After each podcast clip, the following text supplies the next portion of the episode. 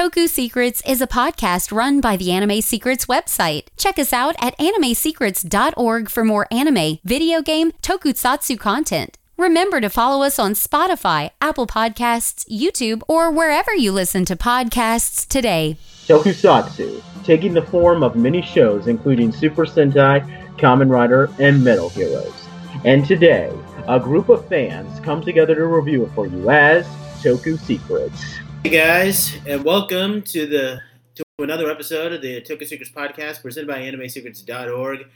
I'm your host, Spoken Silver, Nathan DeSa, and today, as we begin to uh, review our next Sentai, Kyoryu Sentai Zyuranger, we're going to start off by reviewing the Power Rangers counterpart, as we did before, which is the season that started it all for the Power Rangers franchise. Mighty Morphin Power Rangers Season 1. We got the whole uh, Sentai crew on. I'm going to let them introduce themselves. Go ahead, guys. Now, Pat Shinken Red here. Hey, Rizwan Gokai Red here. This is Anthony Davis, also known as Kyoryu Green.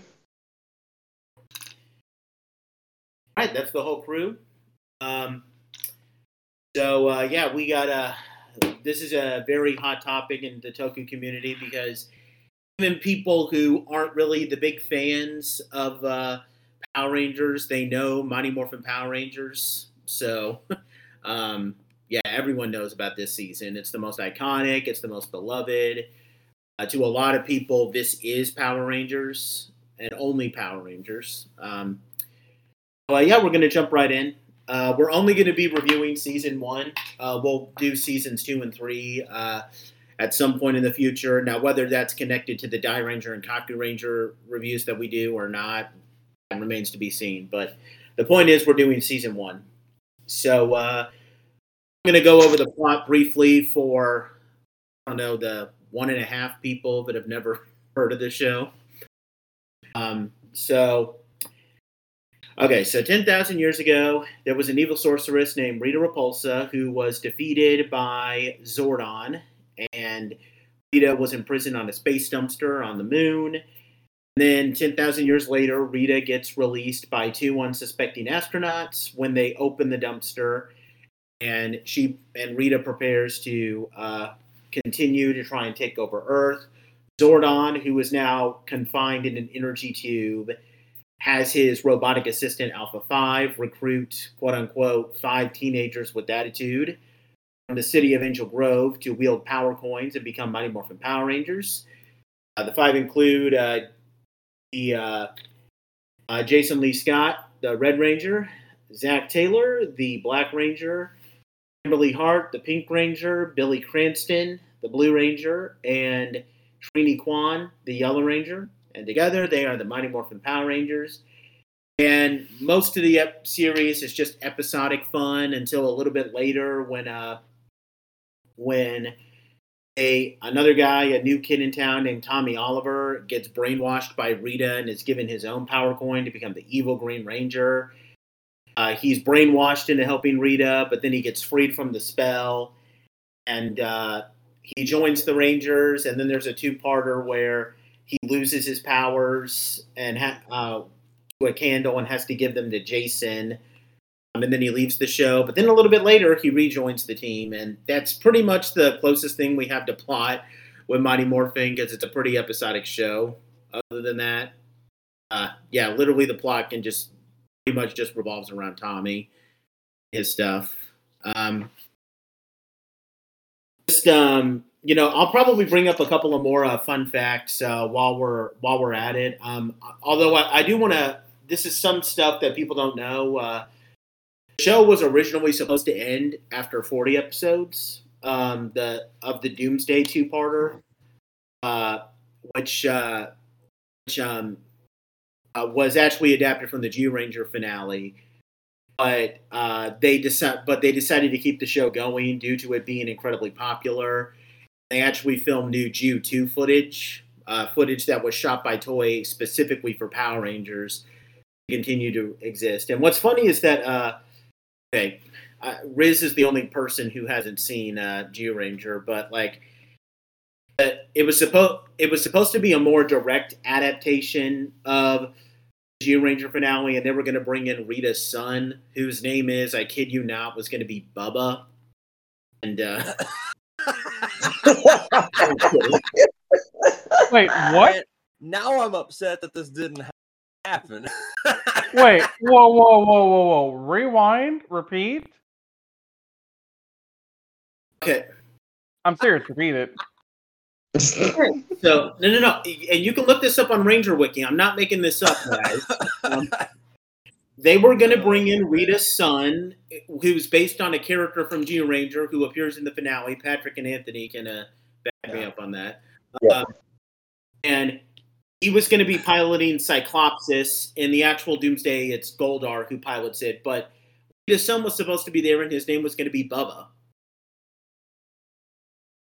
I'm so glad we didn't do this. yeah, that that would have. I mean, okay, it's bad enough we had Rita Repulsa in season three. Though I do love Rita Repulsa as a character. He's a fantastic person. But Yeah. y- you don't need a Bubba. No. If you're gonna at least have him in the in the series, don't name him that. It's like the most unintimidating name you can think of. That's like that's like having like the most like evilest of evil villains. Like it, it- it- like it looks like a like a giant Cthulhu like creature, but his name is Snooky. Like what? Yeah. So that's the name of a c- that's the name of a character from the Andy Griffith show, not Mighty Morphin Power Rangers. right. Right. Gomer and Bubba.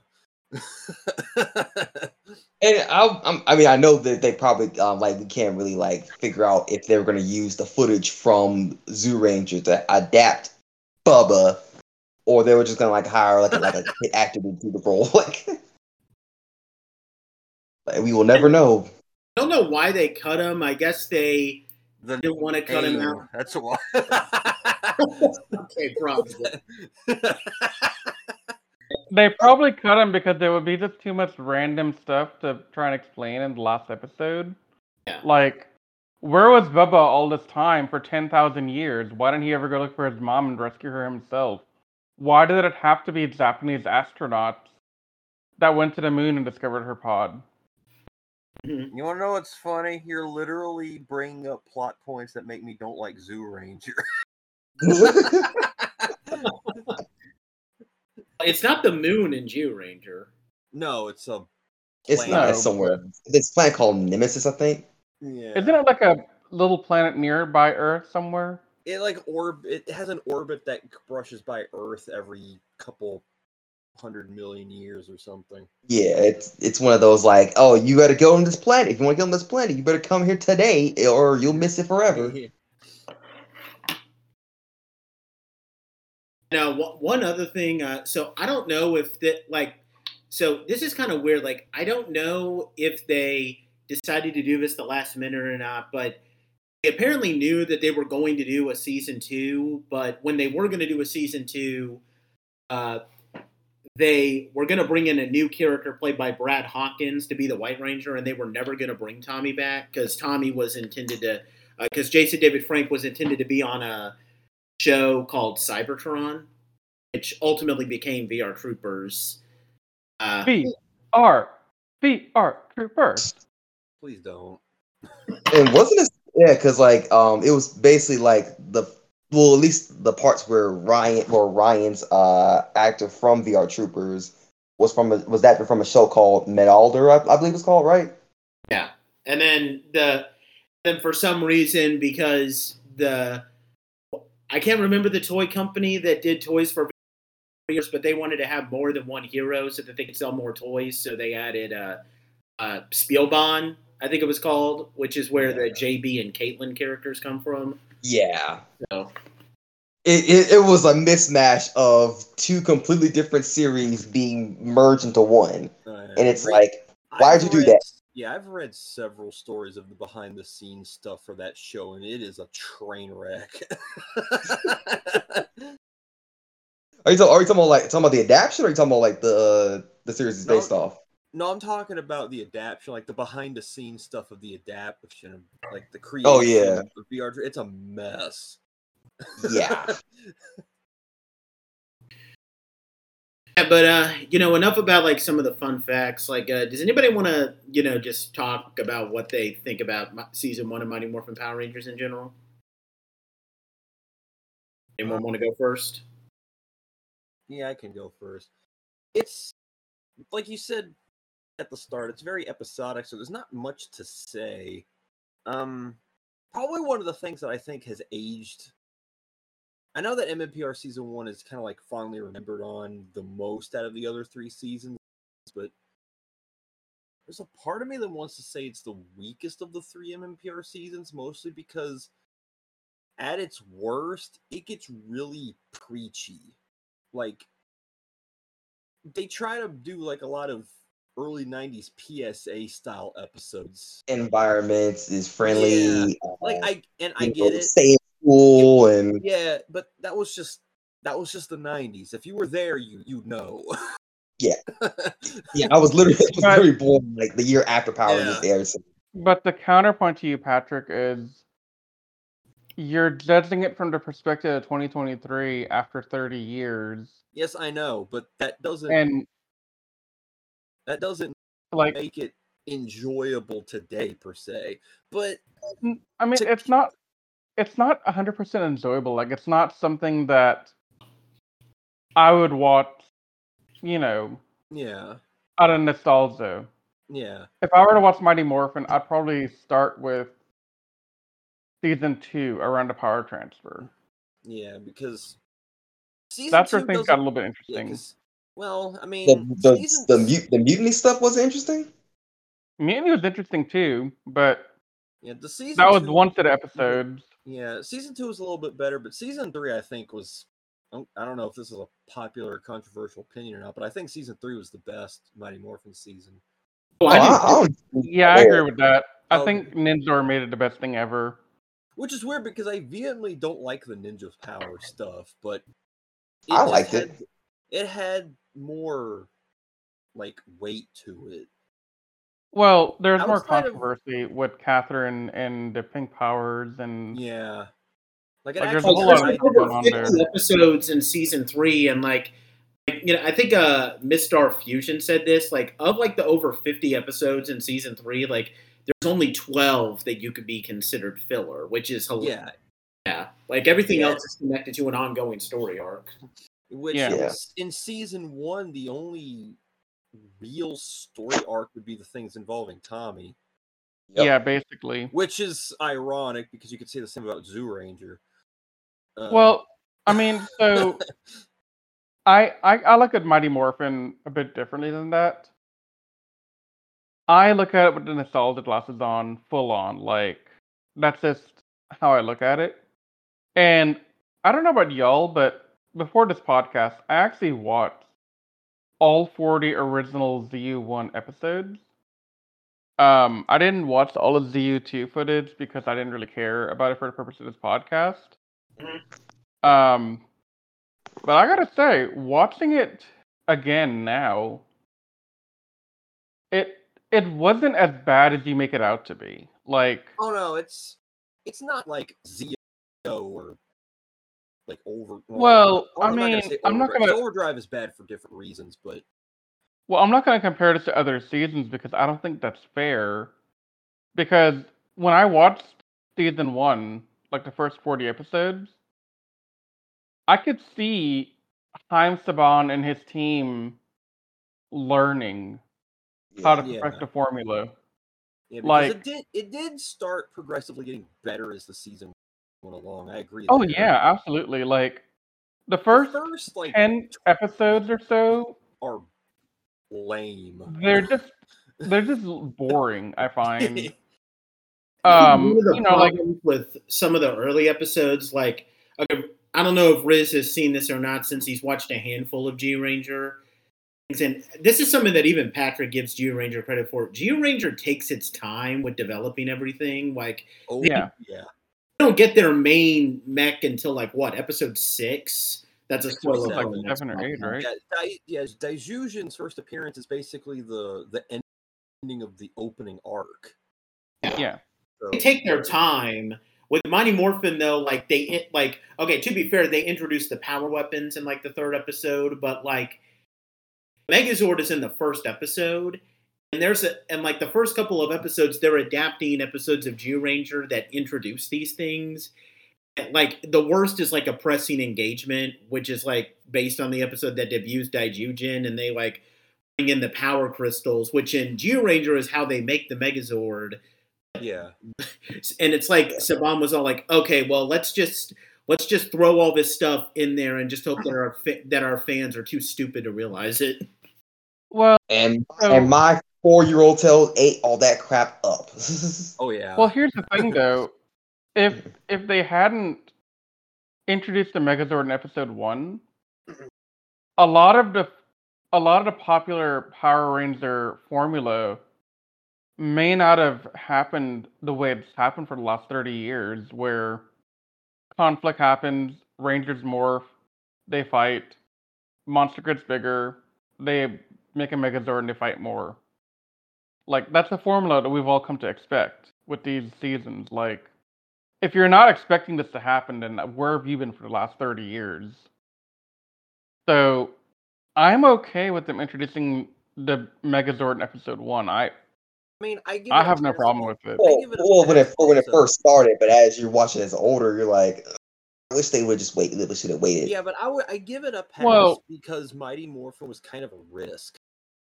They Yeah. wanted Yeah. play it really safe with like the fir- at least with the first episode specifically, which Exactly, is, and it then- is extremely rushed and all over the place, but it gets the point across also. And I think this is the first time an American studio has taken Japanese footage and not just dubbed over it like they do in Godzilla, Yeah. but actually integrated in American acting with some tokusatsu thrown in here and there. Well, if you want to get real specific, because the original Godzilla movie had that happen. Well, a little bit, but Here's Raymond Burr, everybody. yeah, but like it, it wasn't a popular thing to do. yeah. So they were taking the- a lot of risk. Yeah, that's why there were like four other s- uh, toku shows that got the same treatment immediately after this. Yeah, pretty much. how many of them stuck around? yeah, Black RX, Gridman, like seven different Metal Hero shows got jammed into one. so But I mean, the thing is, like, those only lasted one or two seasons, depending what we're talking about. Like, Kamen Rider, Masked Rider only was there for like one season, and then Beetleborgs had two because whatever. there were two B Fighter seasons, and Gridman only had mm-hmm. Cyber Squad only had one season to work off of. Right. Mm-hmm. So I mean, they they didn't have anywhere to go with it because they they couldn't perfect the formula. But here, they were able to get the kids trained on a formula. Like, okay, here's here's how it goes. Moral of the story: you fight, you make a Megazord, you fight some more. They go Yeah. boom. Everyone celebrates at the juice bar and has a smoothie. And Bulk ends up wearing a cake in some shape, form, or fashion. Yeah, basically. on Every something. episode. Everyone laughs. The end. So I I don't mind like I, I understand your desire, Anthony, to have them have waited. I get it. But also we have to recognize the target audience for this was not 30 year olds who were Well, sci-fi. Yeah, that's what I meant when I said the whole thing about uh, like as a child, which you know, mind you, I'm like literally like a year older than Power Rangers. Uh, but yeah, like when I was a child, I I honestly loved this show. Like I still do in some parts. I mean, I'll, I'll tell you this straight up because I was, I was fortunate enough to be old enough to have seen episode one, Day at a Dumpster, when it first same here. aired for the very first time. yeah, same here. And I gotta tell you, the vibe at school, the first couple of weeks after was all Power Ranger. It was, I'm the Red Ranger. No, I'm the Blue Ranger. No, I'm the Pink Ranger. Right. 'cause I'm a If- girl. If Good if you weren't yeah, if you weren't around in the early '90s when Mighty Morphin first premiered, just think of it as like a s- like a not as intense version of when Pokemon Red and Blue came out. Oh yeah. I mean, okay, we were we were in um, grade school for that too, Yeah. but I honestly don't think. I think Power Rangers is a bigger phenomenon than Pokemon.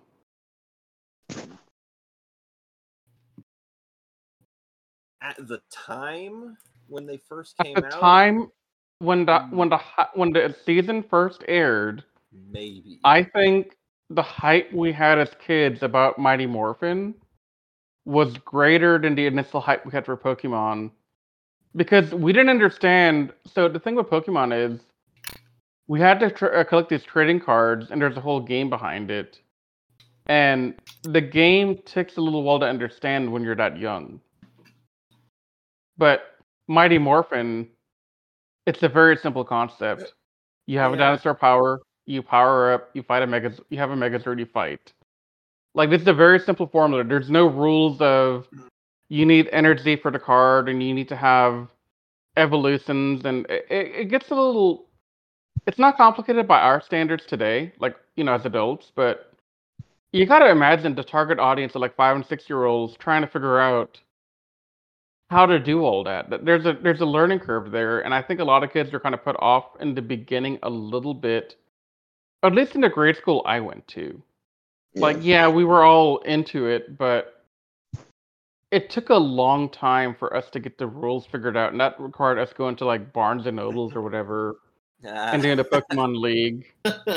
oh man, that's bringing back some memories. Oh, So man. yeah, I mean, I have so many so many memories of that of that childhood of like going to Barnes and Nobles or Books a Million Mhm. and doing the Pokemon League stuff, but that requires a lot more stuff, in my opinion. I think well, that's kind of one of the reasons why I think I, I said that the Power Rangers one wasn't as big because the Pokemon one was a lot more.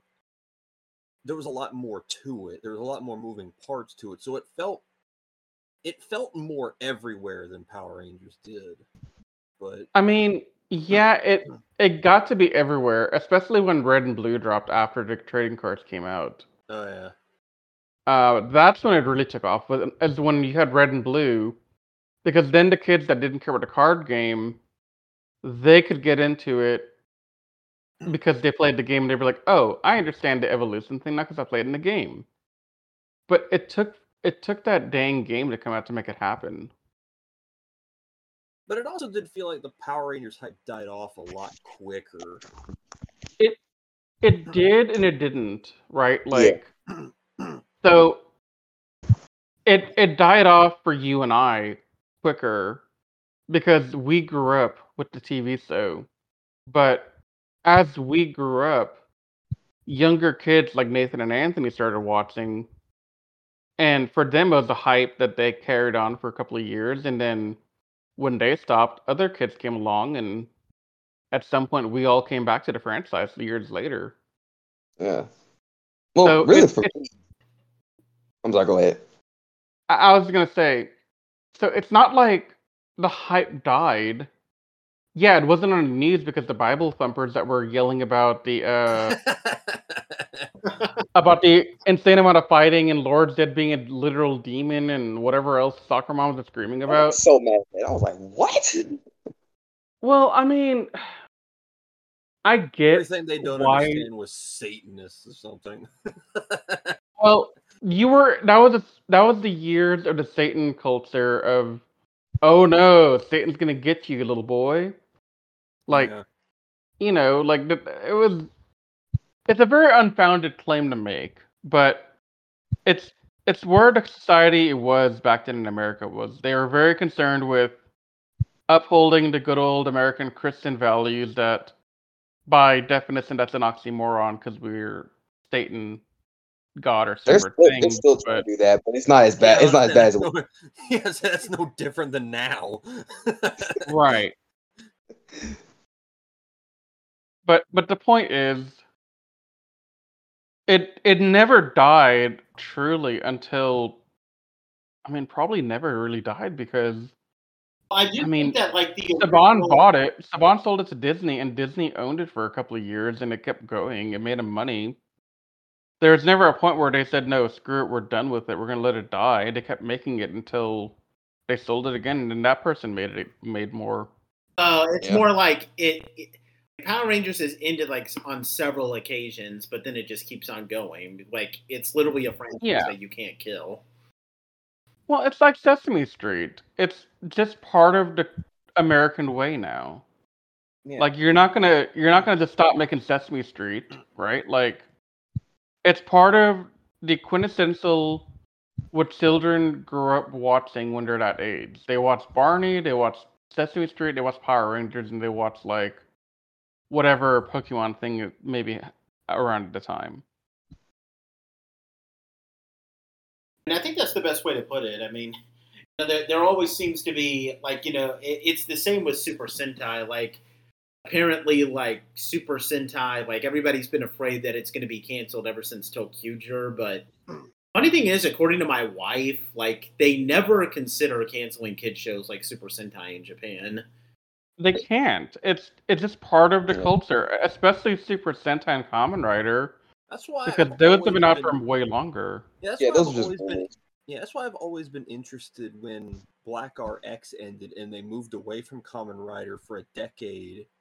I wonder how the Japanese audience felt about that. I I don't think they were a big fan of it, which is why I came back.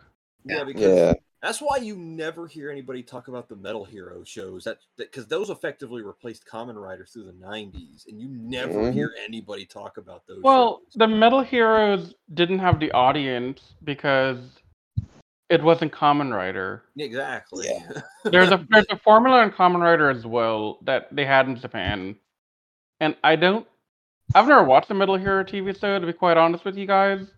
Like I've wanted to watch uh, Gavan a couple times on occasion, but I never got around to it. But I think the formula worked better with Kamen Rider, from what little I understand of it. I've watched. I watched like the first couple of episodes of Uchu Keiji Shaider, which is like the third. Uh, it, it comes a- it comes after the one that comes after Gavan, and I mean it's it's okay. It's not a bad show, but I feel like Kamen Rider just has a much better structure than that. Wait, which Yeah, which one was the exactly. better again? Was he was he the red one or the other uh, or the or the blue one? Shaider is the blue one that is basically Ryan Steele's counterpart in season two of VR Troopers. Oh, that one.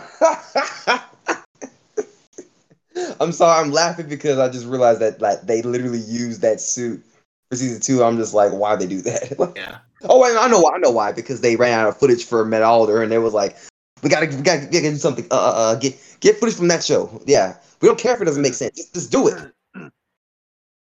Yeah. but I think one of the saving graces for MMPR season one is the characters, because Oh yeah. yeah. let's be real, all six of them are, for as lame as the stories are in this season can be, the characters really thrive. Yeah. And I gotta be And there's- honest, like when I took that when I took my break from Power Rangers after the In Space Lost Galaxy era, up until like a couple of years ago when I started rewatching some of the stuff, and even even two months ago when I started my Mighty Morphin rewatch, I had forgotten how much I love cer- some of these characters that we had, and how much I didn't like some of the other characters we had in season one. Because I'm going to throw out a controversial thing here and say, growing up and up until like maybe two months ago, I thought Jason was the GOAT. But after watching him in M- MMPR season one now, I lost some of that steam of, and that opinion of him, but I gained so much more respect for characters like Zack and Trini. I could probably agree with you on Zach. I got. I don't think Trini's a bad character, and I don't mean to, and I don't want to trample on her because you know she got so much respect in the Once and Always movie that we just reviewed. But I, Right. I always felt that. Okay, I think Trini is a good character, but I always feel that like the only flaw that I have with her is that she seems like she's just there to kind of be a sole way for, to like connect everybody else. Like, okay, she's into martial arts like Jason and Zach and Tommy later on. Uh, she's smart enough, like she's best friends with Billy, and she's smart enough to understand his like, you know, technical jargon because it's a running gag in this season that Billy says something like really, like, in like a with, complex. yeah, and Trini has to translate it for him. Then she and Kimberly have like some feminine interests, so it's like she's there to be like the to be like the person who keeps this team of otherwise very different people together, if that makes sense. And see, and see, Nate, that's where you and I will differ. Because up until two months ago, I had your opinion of Trini. She was just kind of there to fill a role. She didn't really have a personality, and she was kind of bland. But when you rewatch it, like all 40 episodes, and you really kind of examine the characters as they go through the events, you're gonna notice Trini Trini fits a role that we desperately needed for the team. She was the compassionate one. She was the one that was all about the environment. Um, she was very dedicated to family and honor and her own brand of martial arts. Like she had she had substance to her that I unfortunately for years negated because I hadn't truthfully even when I did my whole rewatch of my uh, Power Rangers a couple of years ago when we did our first set of reviews I largely skipped season 1 I I think I honestly started with um season 2 and I went from there because I was not interested in watching 60 episodes of Mighty Morphin season 1 but watching it now and seeing Trini's character, it it just gives me a whole different level of appreciation for what she brought to the table because yeah, she was the glue that kind of she was best friends with Kim. She understood um Billy and she was a martial artist like Jason. She could kind of get along with all of them. But she had her own personality, she had her own interest. Um and she got to show it off a good bit because she wasn't just the thing. She was also Anthony's gonna get this because he's listened to the audio drama, but the audio drama's rendition of Trini is really close to what they intended Trini to be if they had more budget to write a better story. Mhm. Like Trini is an amazing character that I don't think gets enough respect in the of the original five, and I will fight tooth and nail on that one now. I think it's probably because those personality traits aren't as obvious like it is for the others. No, exactly. That's the, that's exactly it. Yeah. They weren't obvious when we were growing up. They weren't obvious in the nostalgia train that we had. But when you really go back and look at it, Trini was probably mm-hmm. top three best of the OG five. Like I wouldn't say that she's the best because I think Billy and Zach have a little bit of an edge over her. Yep. But- Exactly. But I think she could definitely have held spot three over Kimberly and Jason. Would you say I don't yeah, I can agree with that, but I wouldn't say that she's like on the same level like if we're gonna talk about yellows overall, I don't think you can make the case that she's on par with like Lily or Kira. No, but see, I'm not going to compare any of these five with what came after them in terms of color because that is just not fair. Yeah, you're right. Now, I will entertain that if we ever get around to talking about In Space or Time Force or something. Mm-hmm. Then we can have that discussion of where each Ranger by color falls. Hell, I'll even entertain that for season two and three of Mighty Morphin. But I don't entertain it here because, like I said, this season one was a learning curve for Saban and crew to figure out how do you take this weird Japanese crap and make something that'll make us money. Right. I feel like that's literally that's literally what Spawn was thinking in his head. Like, No, it would. Like if you look at the plots of these episodes, Saban had a couple of ideas in mind. He wanted to find a way to use the most Toku footage he could while drilling in a little bit of comedy with Bulk and Skull and giving some kind of 90s PSA of don't litter, be a good Samaritan, blah, blah, blah, whatever. Those are the three things he was going for here to make his TV show. Yeah. You know what's crazy though is that like he tried to adapt Sentai twice before um before before he adapted Zyuranger because at first I think it was uh Oh, man. Bioman. yeah Bio it was literally gonna be called Bioman in the uh adaptation too which is like kind of interesting and then uh Jetman And I will say it again Saban, release the dang pilot for Bioman. I really want to see it. right I just want to see how bad it was or how good it was. I'm just curious. I just want to know.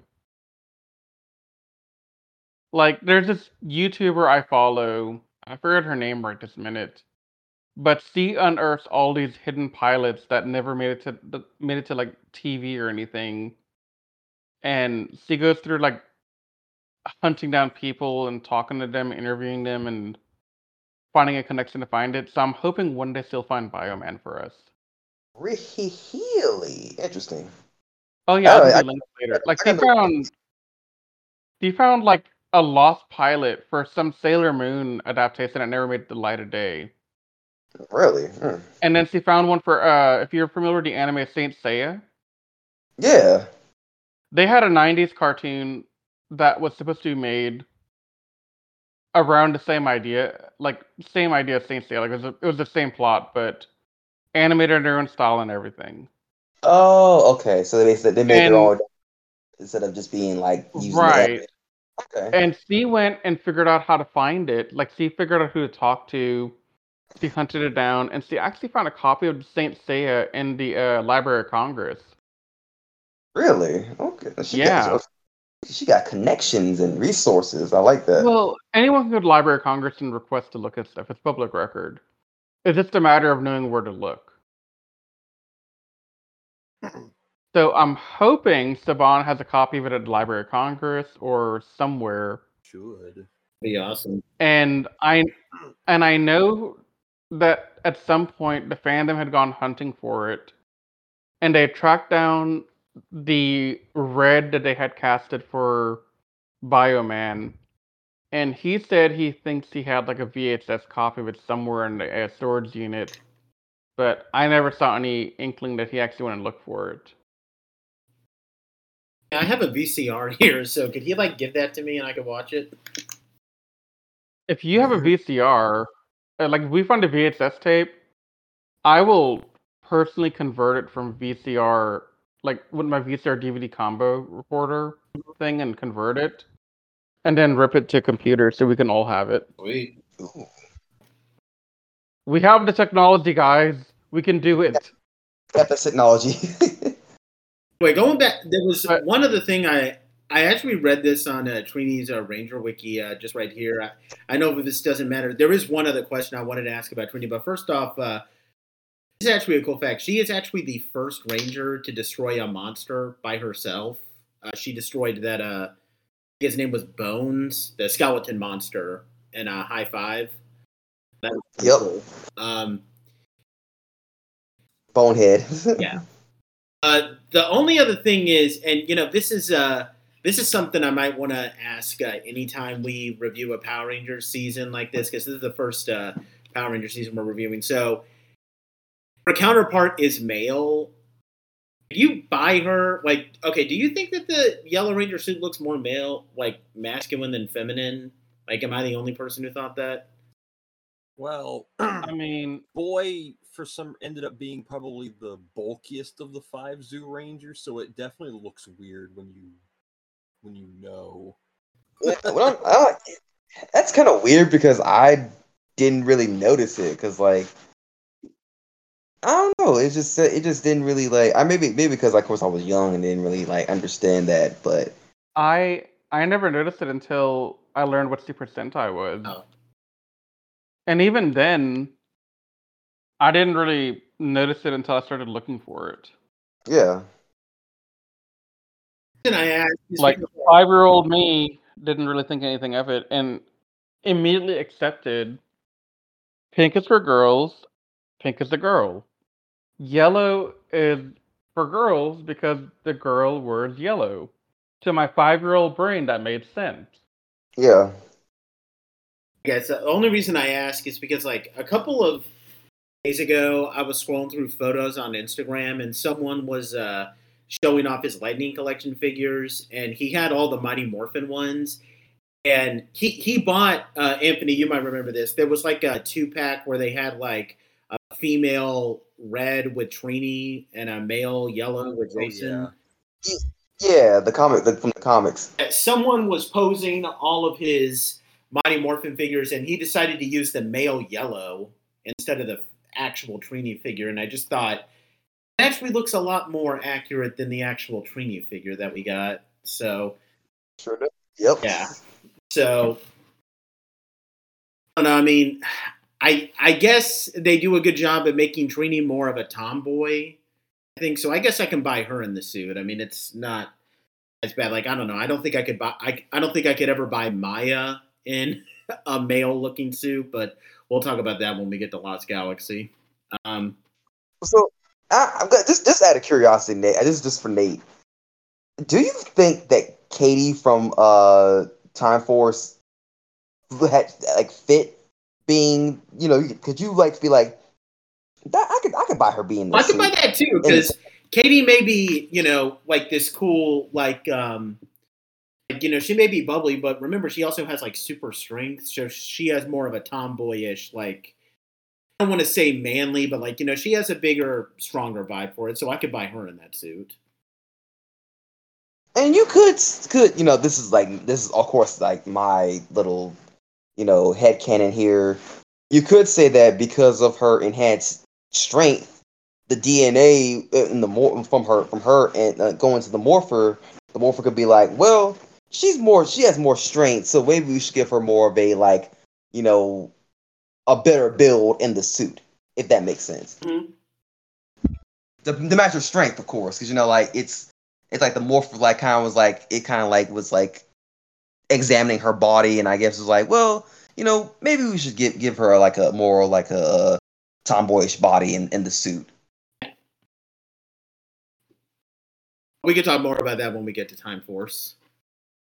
yeah of course Uh, okay, I want to lean into the other uh, Rangers. Uh, I actually want to start off with Jason with a question for Riz. You said, J- uh, Riz, that you don't really think that Jason is the goat anymore. Like you're losing respect for that. Like, is that because of some recent stuff with ASJ, or is it for a different reason? No, it has nothing to do with the stuff that uh, Austin St. John's going through right now. It's just when I remember Jason like growing up, I remember Jason being like this take action um guy who will be enthusiastic and yell, "It's morphing time!" Right? Like that's what we all kind of think when we think about him. But most of the time, his acting is so stiff in the first season that he kind of just looks around like, all right, guys, it's morphing time. Like, there's no enthusiasm, there's no energy behind him. It's just kind of a, a dull kind of thing. And I don't know, that that that type of vibe kind of ruined it for me because I had this image in my head of Jason was a you know energetic, uh, charismatic leader, but he kind of he only really signed as a leader in the Green with Evil five parter, in my opinion, for a little bit. And that's because he was kidnapped by Goldar and held captive for a while. Yeah, Like I, I, I was watching. he just didn't Go ahead. he just didn't do a lot of things that I found to be like, oh, he's on par with like, I'm not gonna say Casey or Andros because those are the, the goats, but yeah um, he's not on par with like Connor or like Jack or Heathe, for example. You know, like uh, he didn't. He just kind of went through the motions in terms of acting, and I think that really hurt the character a lot. Now, I think he definitely got better when he when he came back as uh, Zeo Gold, and maybe he's better in season two. I don't know. I'm gonna rewatch season two at some point and let you guys know. But right now, I'm kind of leaning towards the acting quality from Austin St. John negatively impacted my feelings towards the character of Jason Lee Scott. Yeah, I can kind of see that because yeah, I don't know if I've said this on more on more than one occasion, but I used to say that Jason was like my all-time favorite Ranger. Now, let me give some clarity. I know that there are better characters than Jason, so I'm not saying that he's the best character. I I honestly can't think of like I got his, I got several different motions going through my head on who I would say is the best character. I think of him more as just being like know, it, it's kind of like the reason why Superman is my favorite superhero. Like, are there more complex and deeper characters than Superman? Yes, and I can admit that. But it's just like I like him for like you know his personality and like you know just like he's a great role model as a hero.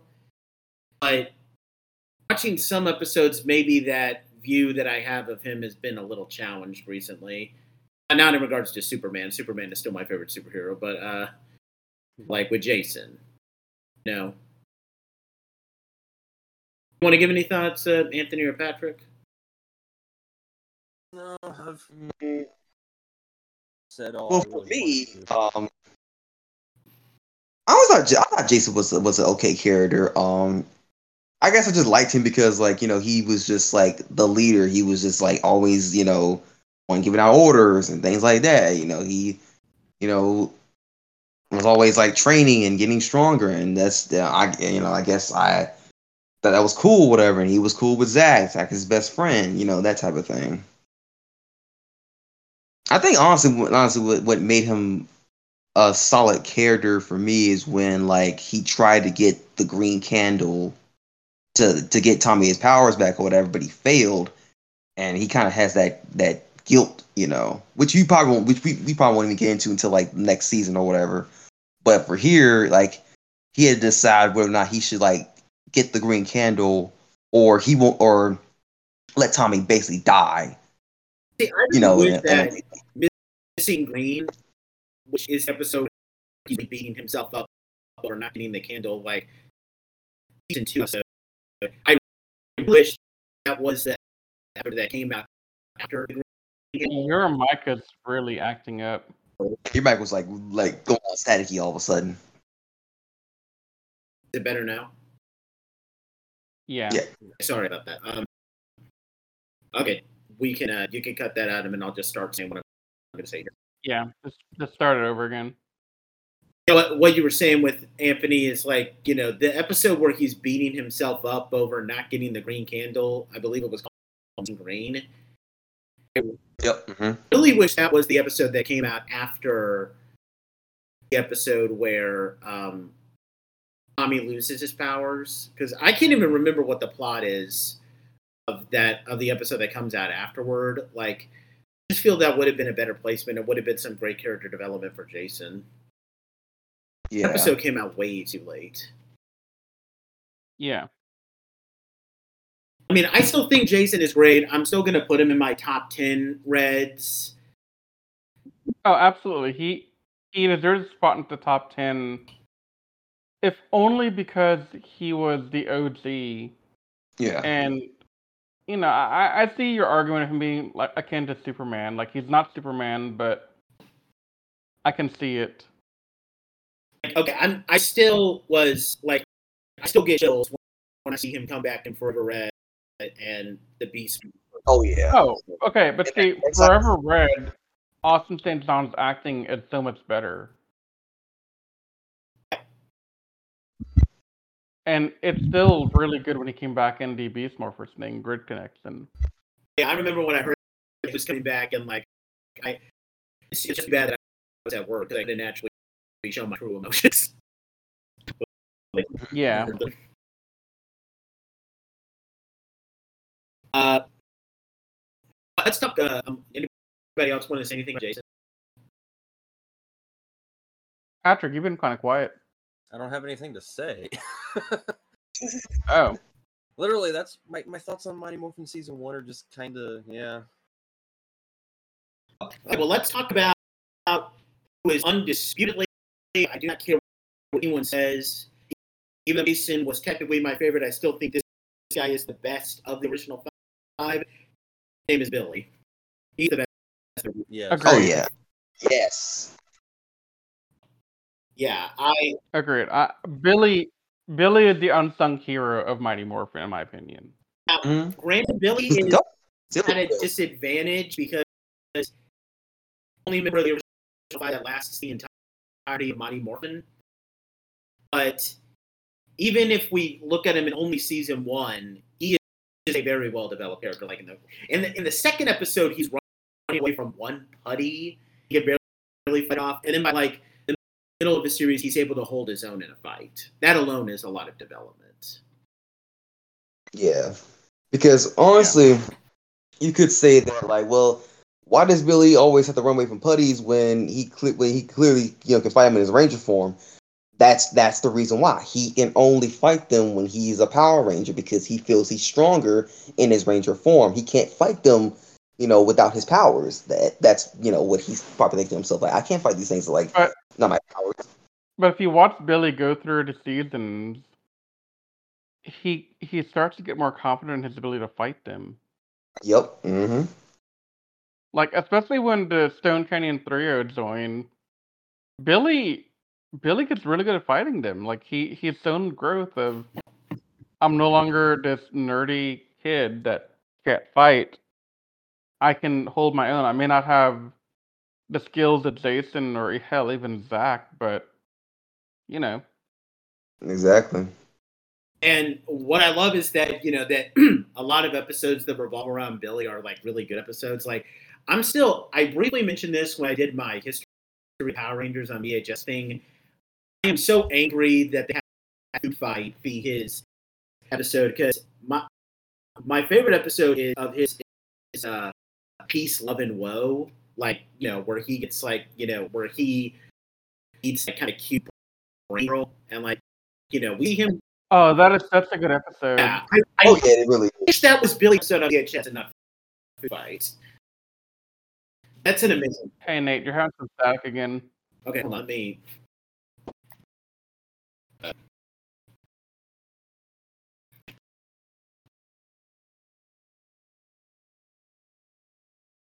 How's it now?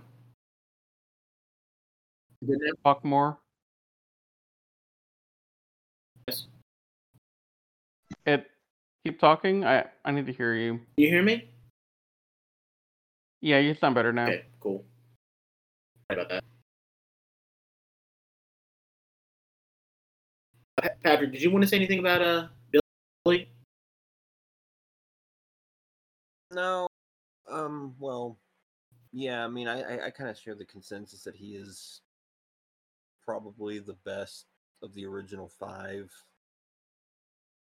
because I I I, I, like the idea of him being more human than the others seemingly. It kind of made him more relatable in that regard.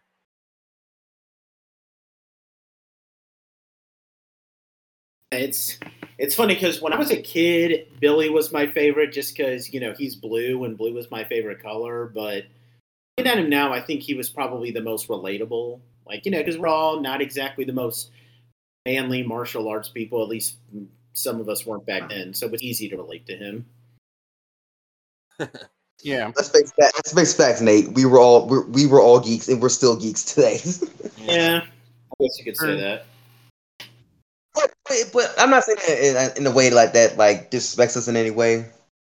We embrace our our, our nerdiness. We embrace our our geekdom, and for guys like Billy, who embraces it so much to the point where like, if it wasn't for his his nerdiness, you know, the Rangers would have been screwed. Yeah. Yeah. Um, because he got him out of a lot, a lot of sticky situations. It was to the point where even freaking Rita acknowledged that yes, Billy is a good asset to the Rangers. Let me use him for for an episode or two and see and see how he operates. And lo and behold, he he uh because of him, she was able to get away with like you know with a short victory for a while because in that uh two parter with uh Range Ranger returning. He he's probably like he probably created like a bunch of one-off weapons too. Like I remember him. uh Did he make any weapons in season one? Uh, Um, he made the what do you call it? Like the it wasn't a portal, but a thing that let them access the uh Rita universe. yeah, that's like right. The dark little- dimension. Yeah. He made Was that that- device. He also made a Oh, rad no. drug. Yo, he did make some weapons in season one because he made that uh it was like some kind of like uh device where he was able to like you know uh disable the the grum beetle the grum beetle um grumby uh monster Yeah. Oh yeah, yeah.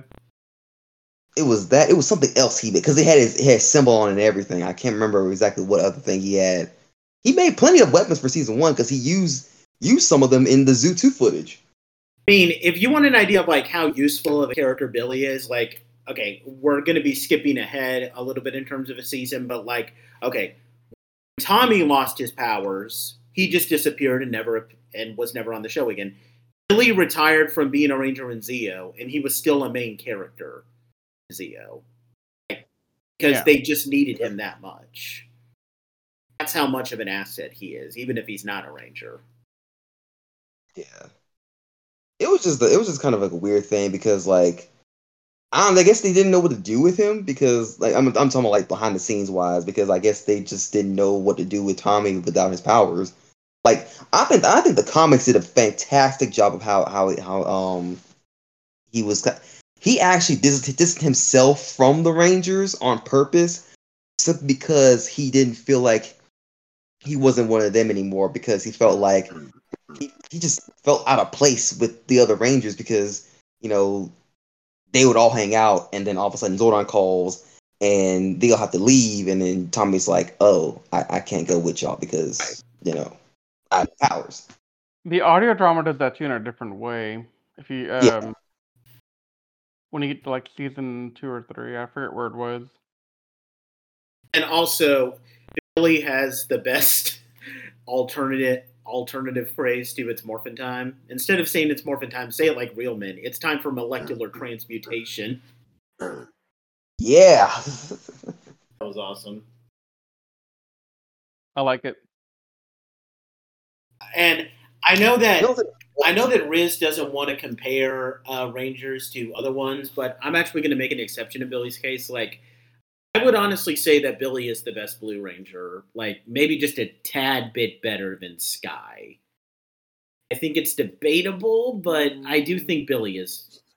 You're you're treading some deep water there I saying would that. I would say S- I, Sky, Theo, and TJ might be above him, but Agreed. Okay, he's as far as like I forgot about That's a lot. TJ.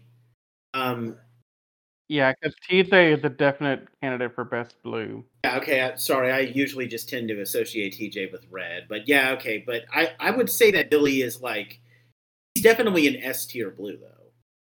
Yeah. I would Yeah. have him as I would have him at number four behind TJ Theo and Sky. Mhm. Yeah. We want to move on to Zach now. Yeah. It's Zach attack time. Yeah. Yeah. Hip hop Kido time. The original Billy's Joker fine. Ranger. Yeah. Are you Yes. breakdance fighting? Yeah, like Billy's probably That- Billy's, Billy's probably my favorite of the original five, but Zach is the most fun of the original five, easily. Definitely. And see, like when I was watching, when I was thinking about Mighty Morphin before I did my rewatch, I was like, okay, Zach is just a party dude.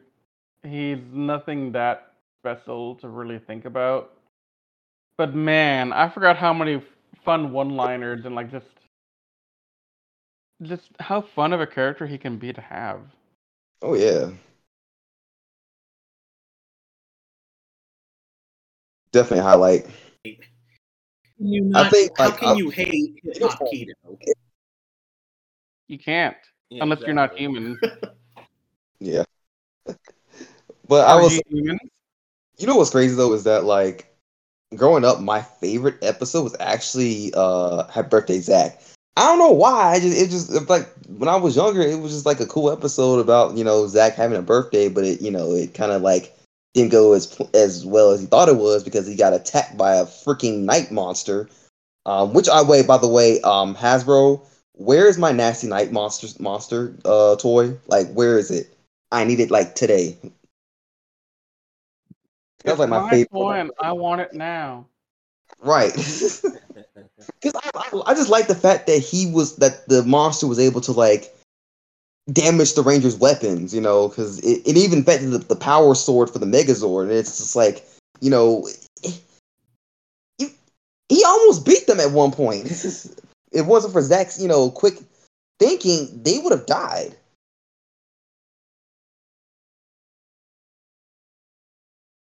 No, yeah, I agree.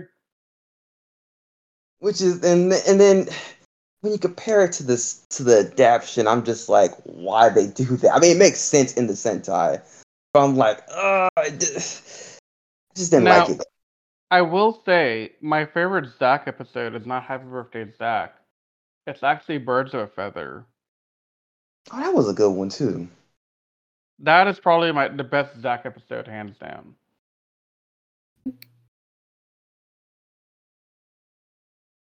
And if you tell me otherwise, you're lying to yourself.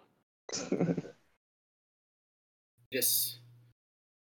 sorry, I didn't watch all the episodes in preparation for this. I Hence why my opinion stands and yours doesn't. What episode was that one again?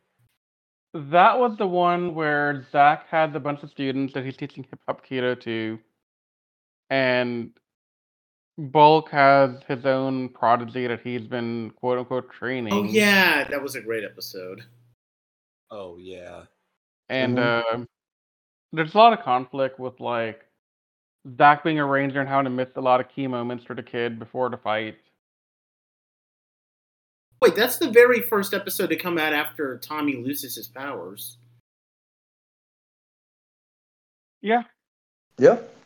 I forgot about that. Um, and and you know, here's the other thing: Zach is the only one besides Tommy that technically has a bit of a story arc. Because there's like moments where he's chasing after that girl Angela. uh, my man Zach just could never seal the deal there. Yeah, because your No, they no they they finally I got know. together in the last episode of season one. Like, Yeah, the, only for them to like to get rid of her like at the at the next season. Good, like- because Zach realized he can do better than her, and he moved on. Good for him. I mean, he, he have you all right, but I could have wish I would have seen that. That's my problem. Right. Like, like Yeah. I could have just, just just told her off like at the beginning of the, of the new season. Like, hey, I'm, I'm just got tired of you trying to mess with me. Like, you know, so I don't need you. Like something like that. Something. I will say, I think was it Happy Birthday Zach where they had the punk Kimberly and Billy, or was That's that Power something Ranger else? punks. Oh, okay. is a hilarious episode. I love that episode. It's a really great episode. Yeah, just I love like I love I love how Billy is. Just, I I love. I mean Kimberly. Okay, yeah, but seeing Billy completely out of character in that episode is just hilarious. Love that episode. It was great. Yeah. Oh, would you?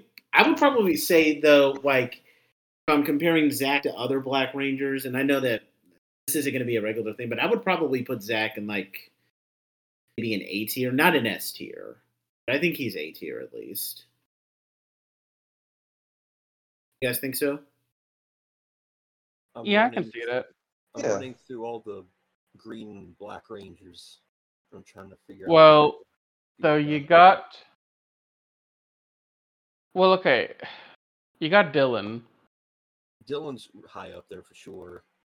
Um, He- If I'm looking at Tommy You strictly from Dino Thunder, then Tommy is S tier. I would say Uh, Bridge, Bridge and Xander are up there. Yeah, I was gonna say Xander and Bridge, and then also Um, um uh, the name's escaping me. Who's our most recent green? Z. Izzy. Izzy. Izzy? Yeah. I would probably put her up there too. Oh no, Izzy's definitely top five. Yeah. Definitely. Uh, Javi was not though.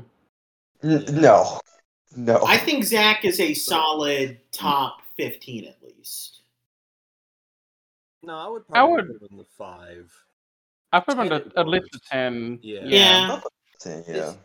He's such a fun Because- dude, man. He is, and like he like, steals the show, the scene every time he's on. And that's he something we're seeing a lot in the once and all special as well. Yeah. That Oh, I loved him in that. every time Zach is on screen, he just he's the heart and soul of it, and it, it's so true here. Yep. And that's why when I was doing my rewatch, I was like, man, I didn't put enough respect on Zach growing up, or even in my adult years until now.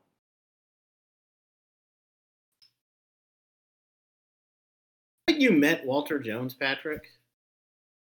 He's the I only have. ranger I've ever Okay. met. Is I still need to meet him. Is he fun? Oh. He's Oh, a lot of Th- fun. This, this this is this is how cool he is. I walked up to him and he was like, "Hey man, how you doing?" I'm like, "I'm doing pretty well. You're the first ranger I've ever got to meet in person." So he sat back in his chair, opened his arms out. He's like, "Well, I hope I make your first time enjoyable." Aw, that's awesome. and I was like, me and my brother were losing, and I was like, "Yeah, he's cool." 'Cause I've met I've met ASJ and I've met David Yost. I still need to meet Walter Jones. So oh, Walter yeah. Jones, when I met him, you'll you'll get a kick out of him. He- he's such a fun man. Walter Jones taught me how to morph with his oh, morpher. Oh, that's sweet. Yeah. I actually got a photo of us doing the morph together. I have I have more of a picture of us more um me and him morphing together too, because I actually met him at PMC. Yeah. You did. I'm did surprised Nate didn't you and I went. see. Mm. Ah, good times. Do we want to move on to Kimberly now? Mhm. Who, who wants to Yeah. start on Kimberly? Um, AKA every 90s kid's Yeah. first crush. She was definitely my crush, man. see, Kimberly's my first crush as a kid, like in terms of like you know, that that trope is that that meme is very true, but Kimberly's personality and her character don't truly come out a lot until season two and three. I feel. It's definitely season season two, especially season three. Like my god, Because like she, in season one, see the typical Valley Girl, she has very little. She has very little um development of anything, and honestly, I I didn't like how quickly she was like, "Ooh, I like the new guy. He's hot. I'm gonna try and date him." Right. And try and you know, Yeah, it just felt. I don't know. It just felt too stereotypical for my liking I mean, yeah. on the rewatch. You know. and and and you did bring up a good point that she got better in following seasons but just in general one of the reasons why I, I one of the things i like about kimberly the most is that she's she was the first kind of tough girl pink that power rangers has done a pretty good job with yeah.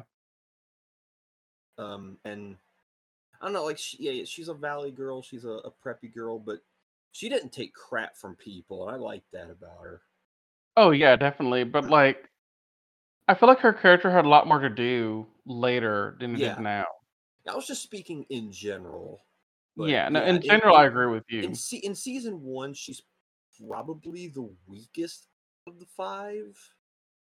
I I kind of flip flop on that with her and Jason. Yeah, Yeah. But a- as time went along, she became one of the stronger characters. I would argue she became strongest only behind Billy Mm, in terms of development. Yes. From the original ten, That's 11. That's, that's that's also the benefit of her being the second longest lasting of the original five too. I mean, you're not wrong. Because I firmly believe if we had more time with Trini, she would probably end up one of the best characters in like a top 10 list across all 30 years of PR. Yeah, and I think well, you could also say the same about Zach. If Zach had stayed around, Oh, yeah. oh three, Zach would have been the best character. There's no doubt Yeah. about it. He would have been the best of the Mighty Morphin Rangers easily. Yeah. Because the thing about Zach, um, I know we're not talking about Zach anymore, but going back to Zach, the things I liked about Zach in the season one was he was second in command to the to Jason. He had Jason's back every step of the way. When Jason couldn't be there, when he's being kidnapped by Goldar, Zach took action. He gave the orders. He gave the command. So not only was he like this goofy, charismatic guy who just wants to have fun, but he knows exactly how to get down to business and what to do and how to handle stuff. Mhm. And I, I really think he did a good job there, like being that balance to Jason, I think. Yeah. Because I don't know, Jason just I don't want to brag on him a lot, but the acting really hurt. And his Yeah. his Are you talking about, Superman demeanor Audio? Are you talking about the audio, or are you talking about like him him not being in the suit? what? Are you talking about him like not being the suit, or like his audio, like you know? No, I'm talking about Jason as an actor. like, Oh, John.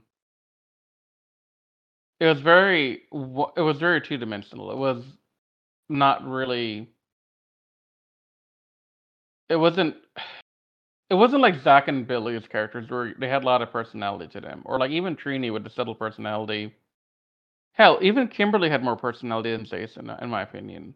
yeah. You also have to remember Because- Austin St. John was the youngest of the original. Like I, he was the only actor who was actually Yeah. a teenager when the show came on. He was like like seventeen. No, he he and that was his first gig. Yeah. So, I mean, I get all that. I know it was his first gig. I know he was learning everything as he went along. He only went on audition because he want he had martial arts experience. He figured, hell, I got time to kill. Why not? Hmm. Like, I get all that. I, I'm just saying. It it made Jason not as compelling as I remembered him being.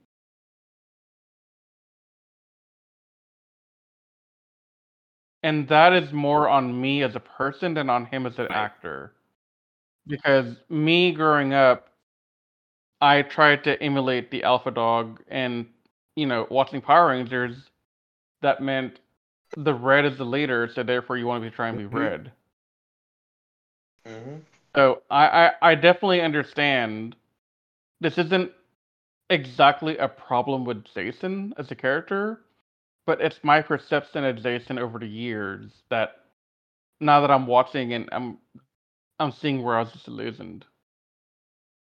There is a question I want to ask all you guys about uh, Kimberly. Um, uh, Yes, is my crush. okay, second question. Um, you know, um, I I brought this up when I did my pow- history of Power Rangers on VHS. Um, so when they did the season one releases, each of them got an episode. So like Jason got a Day of the Dumpster, which is fine, first episode, whatever. Um, uh, like I said earlier, Billy was Food Fight, even though I thought it should have been Peace, Love, and Woe. But what are you gonna do?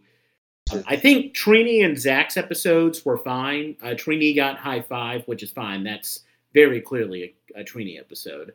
Um, and then Zach got Happy Birthday, Zach. I mean, his name is in the title, so that's a Zach episode. Um, Kimberly got No Clowning Around, which is an episode where That Trini is taking care of her cousin. So, Sylvia. was that? Taking care of Sylvia, her Yeah. cousin, yeah. Is there any episode that you think would have been better for Trini? Because that's for Kimberly, because that's not a Kimberly episode for sure. Does Kimberly even do anything There in that is. episode? Not really. I'm trying to think of the name of it though. It's the one with the big toad looking thing. That's Pow- Oh, Power Ranger yeah. Punks. I Powers of Power Ranger Punks, Yeah. There's that one, and then hang on. It's like episode twelve or thirteen. I'm looking it up. Foul play in the sky. That Yeah, that isn't one, that yeah. she- I was about to say That that. one She is goes on like that's the one with yeah, the plane. she goes on like a plane ride with her uncle or something. Yeah, and Bulk and Skull come along for the ride. Was that the first appearance of Sn- of the Snizzard monster? Yeah. Yep. Mm-hmm. So that episode was really well done because Kimberly had to learn to fly a plane from Alpha over to Communicator Link. Is that a pre Green Ranger episode though? Okay, Yeah. work. because Yes. that's episode. So here's something very interesting. If I remember correctly, the original airing of order of episodes on Wikipedia differs from the ordering that Netflix used for their uh, airing of Mighty Morphin. So, in one list, Foul Play in Disguise, episode 13. In other list, I believe it's episode 11. And I don't understand why Netflix decided to deviate. Netflix is weird sometimes. Yeah. Yeah, but like all the episodes from episode 2 to 15 are all out of order according to Wikipedia. And then Green with Evil's all correct. Like they both lists agree. But then after Greenwood Evil, once again, they start to deviate here and there a little bit until um one or two episodes before Green Candle, and then it kind of stays static after that. So it's hard for me to tell you like an episode number because I don't know what list you're going off of and or what I'm going off of. Yeah, but I mean, Well, well, it- well, the whole season, well, the whole like series is on YouTube. Let's see. Do, do, do, do. I find it real Oh, that's a good point. I never actually looked at YouTube's list. Okay, so yeah, Foul Play in the Sky is episode 14 on YouTube. Yeah, but then if you look at uh Netflix, I think it's 13. Oh, okay. So basically, Netflix is wrong. Basically, obviously. Right, because What? Wikipedia also says that. But I thought you said that uh, Foul Play in the Sky was episode 13, or was it 14? No, foul play. foul play on my list that I'm looking at right now is 13. Okay, and but Peace, Love, and Woe is episode 13. So they got so basically, I think YouTube But got, Peace, and Peace, Love, and Woe is 12 on the list I'm looking at. Lord. Yeah, let me go look at uh Netflix. So on Netflix, oh, they fixed the ordering now. Okay, great. thanks, for pro- thanks for proving me Wait, wait, wrong. Stop talking. To Hold up, y'all keep talking. I'm gonna look this up again. I'm, I'm. Oh, you're good. So, wrong. Dude, Dumpster episode one, High Five episode two, Teamwork episode three, episode four, Different Drum episode five, Food Fight episode six, Big Sisters episode seven, I Got episode eight, For Whom the Bell Trolls episode nine, Happy Birthday Zach episode ten, No Clown Around episode eleven, Powerpunks episode twelve, and then Peace, Love, and Woe episode thirteen on here, and Foul Play in the Sky is episode fourteen. Oh, okay. And of course, a- a- after that, uh, it's Dark Warrior 15, Switching Places is uh, 16. That's the one where uh, Billy and uh, Kim and Kim switch bodies. Oh. Which I will say that, that they were the only. I will say this: they were the only season of Power Rangers where they actually did the did the the body swapping thing correctly.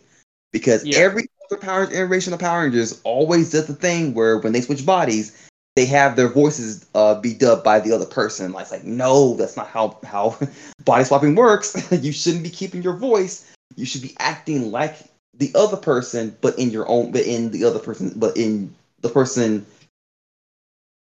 You still talk like you're like okay. I mean, I, I'm Not I'm switching this- this voices. You're just It's- switching brains or something like that. Yeah, that's what your voice. I'm looking at you, Jake and Noah. Right. And then even freaking Dino Charge did it too, and I'm like, why? I, I like that season, but why they do that? What was the body switch episode in Dinosaurs? This was like, no, it wasn't Dino Charge. It was Super Di- Dino Supercharge. That's what it was. Oh, forgive me, the super. Okay, big deal. yeah, Carry on. That's, that's, that's why I was like, like, yeah, I was like, wait, it, yeah, they did episode. It was the second season of They Dino did it better in the Gokaiger episode two, where Luca and Don switch bodies because they don't change the voices out. That was better.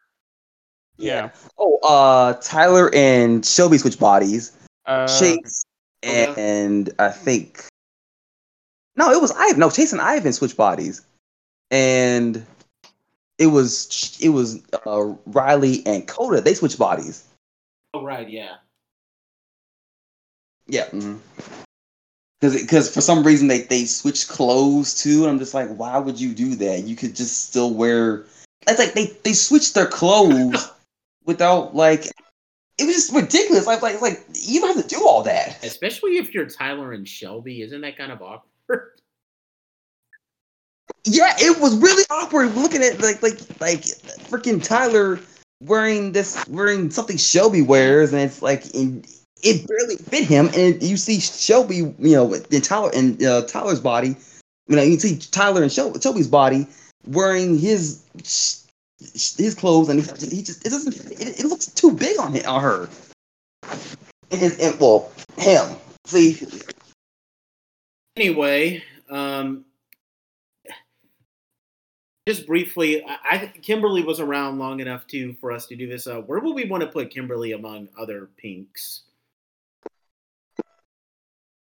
Mm, are you talking strictly season one Kimberly, or are you talking Kimberly You just Kimberly? say Kimberly as Kimberly, I guess. Or if you want to just do season one Kimberly, then that's fine. But Because my answer is going to be Okay. different.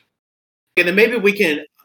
So you let, gotta let, pick let's just hold off on ranking Kimberly among pinks then. Like, Yeah, because again, I can't rank them. This is what I was saying earlier. I can't do Mighty Morphin the Uzi cast You're because right. half of them continue on for like four or five you're years. right. Sorry about that. Um, So it, it- it's just hard for me to say anything about Billy and Kimberly and Tommy because speaking of Tommy, do we want to move on to Tommy? yeah, yeah, Tommy's the goat. Moving on. Um, all right, Tommy, the original Green Ranger, and the person that uh, basically got us all uh, into Power Rangers. Uh, anyone now? When we talk about Tommy, we are not going to take into mo- into account his time as the White Ranger, Red Zeo Ranger Five, the Red Turbo Ranger, or the Black Dino Ranger. So we're only going to be talking about Tommy in the context of season one.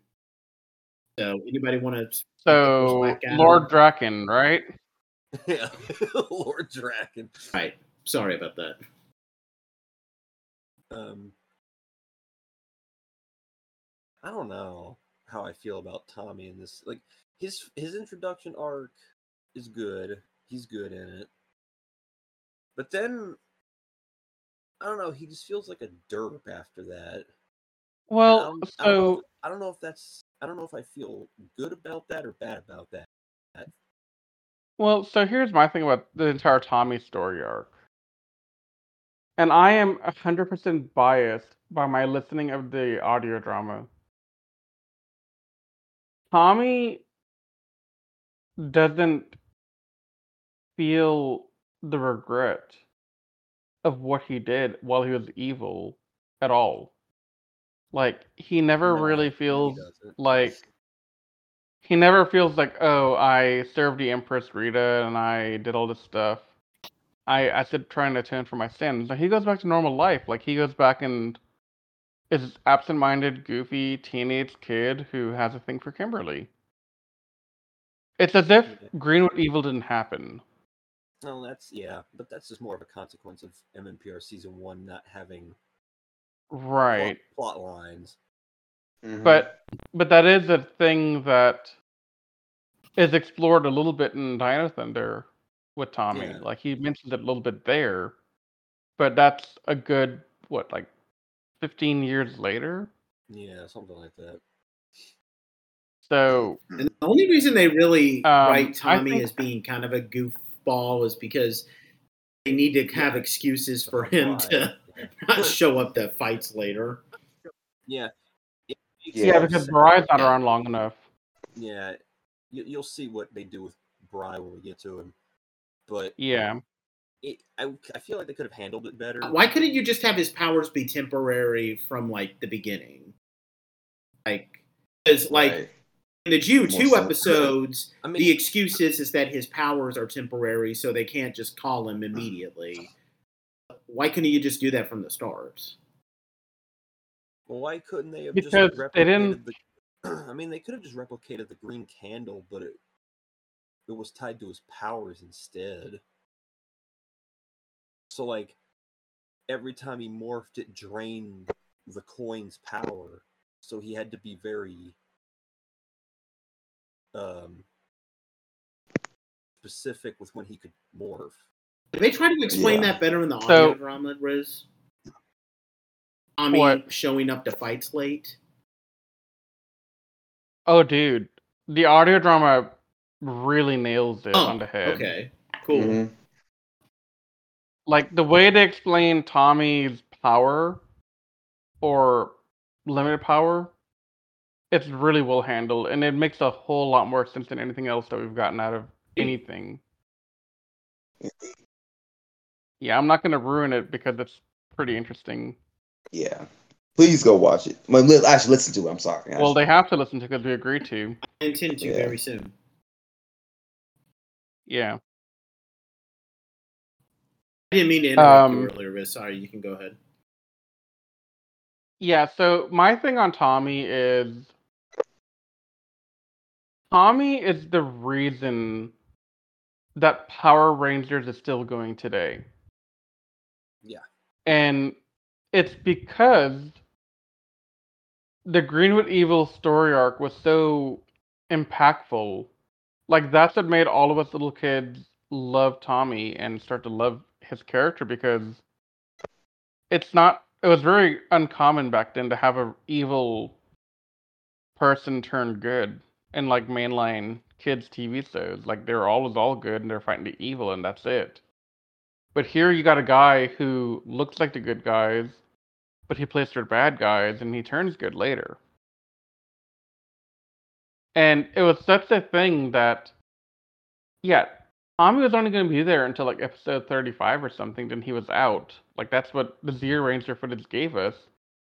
But Saban got so much of a um, request to bring him back that they had to take him off of VR Troopers and put him back in here and put Brad Hawkins on VR Troopers in place of Tommy. Like that is the legacy that Jason David Frank had was he was that popular in the beginning and he basically launched 30 years of legacy here. He had his his he had his own theme song, both as the Green and White Ranger.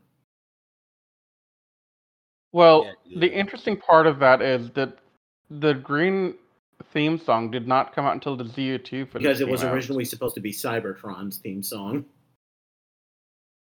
Yeah. That's interesting because I because growing up, I always thought I heard the Green Ranger's theme song pop up every time he showed up, but actually, it, it didn't. It didn't show up officially He- till, um, you know, it was like I said, Zyu2 footage, right? You didn't get that song until the return of an old friend. That's crazy because I swear I thought I heard. like episode 49 or something. So the only other two Sixth That- Rangers the- I remember getting theme songs, uh, Gold Zeo Ranger. and I think they made a theme song for the Mhm. Silver Space Ranger, Fly High Silver Ranger. No. It was no, it wasn't. No, it, he never got a um, We an song. We get get more own. Sixth Ranger theme songs? I mean- Sentai gives every single Sixth Ranger a theme song. I mean, Titanium Ranger and Quantum Ranger had non-vocal themes. but- Vocal thing. I can remember um, Quantum Oh, yeah, yeah, like yeah, yeah. easily in And my Magna head. Defender Yeah. did too. Oh, the Yeah, original. Magna Defender. No, Magna Defender had a theme. Yeah. But no, there hasn't been any like rock song since Gold Ranger. I just wish that they would do. Like with both with both with vocals. I mean, But that's only for Trey Triforia. Jason didn't have it. Yeah. Yeah, Jason, yeah, Jason didn't have didn't have like a well. Technically, since he wouldn't have his own version of the Gold Ranger song, that makes sense. But they didn't even play the song after Jason came on the scene. Like that never happened after Trey was given the power. You're right. It never did. Anybody want to say anything else about Tommy? I, I don't want to rank him right now, just because we can do that later. I'm gonna rank Tommy. He's the best of us. Yeah. Don't care what color you're talking Yeah, about. that's He's the fair best enough. of us. Yeah, I know they're not Done. Rangers, but Sorry. Best red. No, they're not Rangers. Oh, but go let's talk about the real Bulk and heroes Skull. of this show, Bulk and Skull. Oh gosh. I'm gonna be honest. Okay, I love Bulk and Skull, and I think they're funny in this season, but I kind of prefer them in the other two because, like in, like in seasons two and season three, they had subplots. Like in season two, every episode is them trying to find, come up with ideas on how to discover the identities of the Power Rangers. Um, and in season three, it's just them Mm. doing a bunch of stupid stuff as part of Junior Police. I don't remember that. I remember them having a subplot every once in a while this season, but for the most part, they're just like random bullies this season. They don't even appear in every episode. Yeah. Like, and if they did, are just in the background, not doing a whole Yeah, lot. They were Yeah. harmless. They were harmless in this season. Well, so the way I look at Bulk and Skull is they harken back to the classical comedy duo of like um what is it, Laurie and Laurel and Hardy. Laurel Hardy, yeah. Mhm. They they harken back to those days in terms of like slapstick humor and throwing a cake in your face and the way that, that Skull laughs. You know, like it's it's a very specific type of humor that they copied from Laurel Hardy. Uh, and it just it worked. It worked Yeah. so well, and honestly, they haven't been able to replicate it since. Well, it's because they try to overuse those characters when they try to give us those fill-in characters in these more recent seasons. Bulk and Skull were used pretty I wouldn't say conservatively, but they were used just enough to not drive us crazy. Well, even if you look at um, Dino Thunder with uh, Cassidy, Yeah. they were not that interesting, and they weren't overused either. Yeah. But then, you have, Um, then you have the two idiots from Ninja Steel. we don't talk about them. We don't talk Like, but I mean, they're like the they're the shining example of what I'm talking about, where they Yeah, just no, they are. to stop using them. Did you watch all the Ninja Steel? I forget. I did. I've only seen the first half. I never got around to I don't- it. Me and Anthony watched all of it, and we will forever be I don't intend to watch idiots. Ninja Steel. It was- Simpson. I, It Don't was watch pretty- it. I need to it was- finish it just to say I finished it, even though I don't really Like- want to. like I say, Nin Ninja is one of the worst Sentai. Ninja Steel is one of the worst PR season. Yeah. Heck, I might even claim that it's worse than Overdrive. I mean, from what little I've seen of it, that it makes a valid case. Yeah. I Dude, mean, Overdrive had likable characters. There was only two of them, but it, it- that's more than what. That's more than- There's only two of them. well, well, the And thing what- is, And Victor and Monty. Go ahead. has like it has two likable characters, and none of them were the Rangers. Oh, actually, one of them is a ranger. Um, Rose. I like. I still like Rose. I know most people are like, oh, why you like Rose for? She was the only smart one out of all the idiots that were on the team. Okay, I'll You're rich. that Buy an army. Yeah, No, Yeah, but um, I'll give Yeah, you like like one. her as a, like like her character, or like why she did this thing the way she does. But like I said, she's the only competent one there. Compared to the people around her, yeah. I mean, it's one of them's Android. So th- th- what did that tell you? it's bad whenever you can um you can't even remember like very many details on the Ninja Steel cast as a whole. Like the most interesting Ranger, I think, might have been Haley or Sarah. But Sarah was too much their Mary Sue. Uh, Sarah was just eye candy, honestly, for me. No, but she had at least they tried to do something with her character. I don't know. They Sarah, tried, but they Sarah, failed. Sarah felt like if they took Billy to the extreme.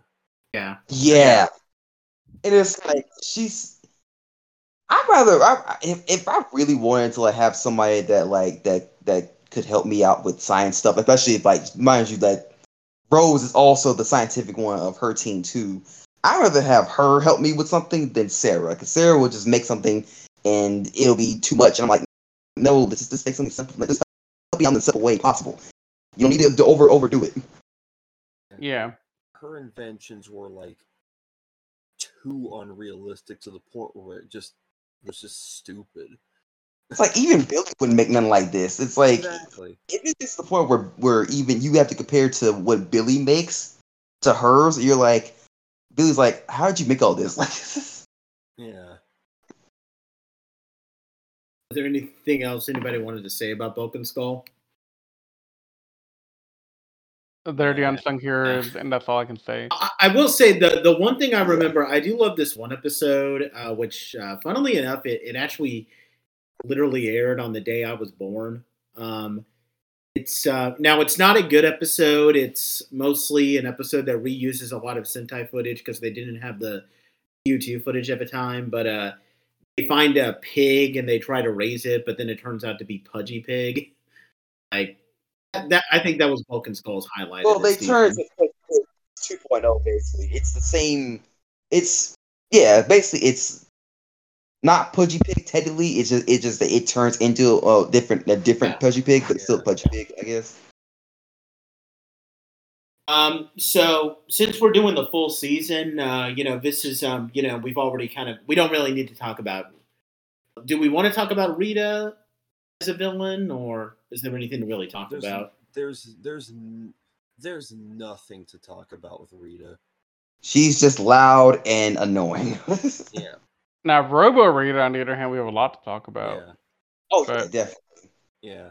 But Rita, Rita, I will just say this: she's the most iconic of the Ranger villains. Um, but honestly, she wasn't even that much of a threat. no. Not until Because- Zedd came around later. because just kind of skipping ahead to when we finish up Zyuranger, I do think in a l- in a handful of cases this season is better than Zyuranger, but Bandora is Oh, just 100%. better than Rita outright. Yeah, I get that feeling too. Definitely. Well, they they watered down Rita a lot to Oh. make her a children's villain. Dude, Bandora has a lot of baggage to her, but Rita has nothing. Just What are you nothing. talking about? Rita has a headache.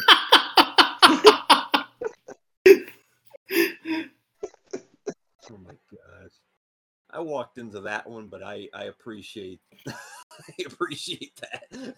that was good. It's so weird how Goldar has like two different voices, but until Green with Evil, where he kind of settles into the like, I am Goldar and you are the Rangers and I'm gonna defeat you, like type of thing. He has a different voice in the early episodes.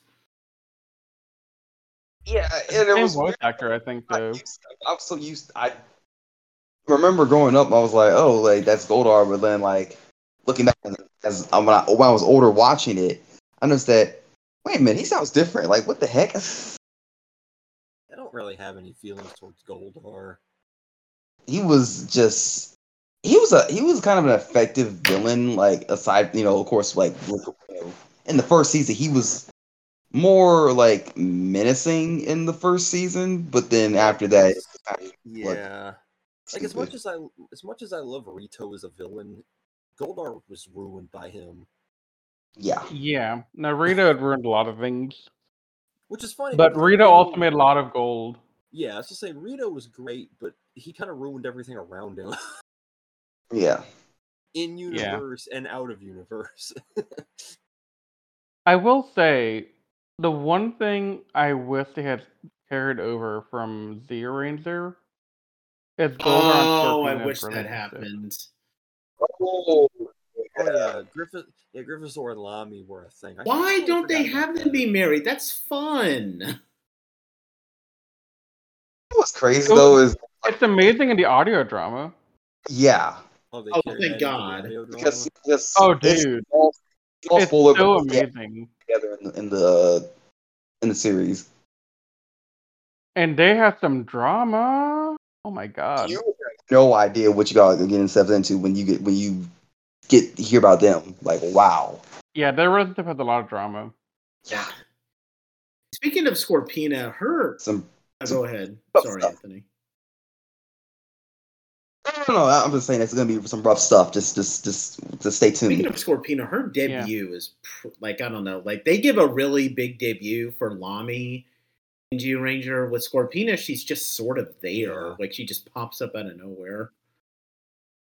Honestly, I kept forgetting for the longest time that Scorpina was even a character Yeah, Yeah.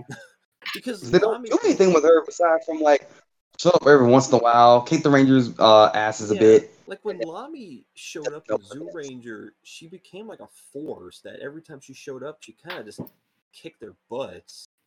Yeah. Scorpina just appears and then disappears and then shows up and like there's no consistency to it. Yeah. her.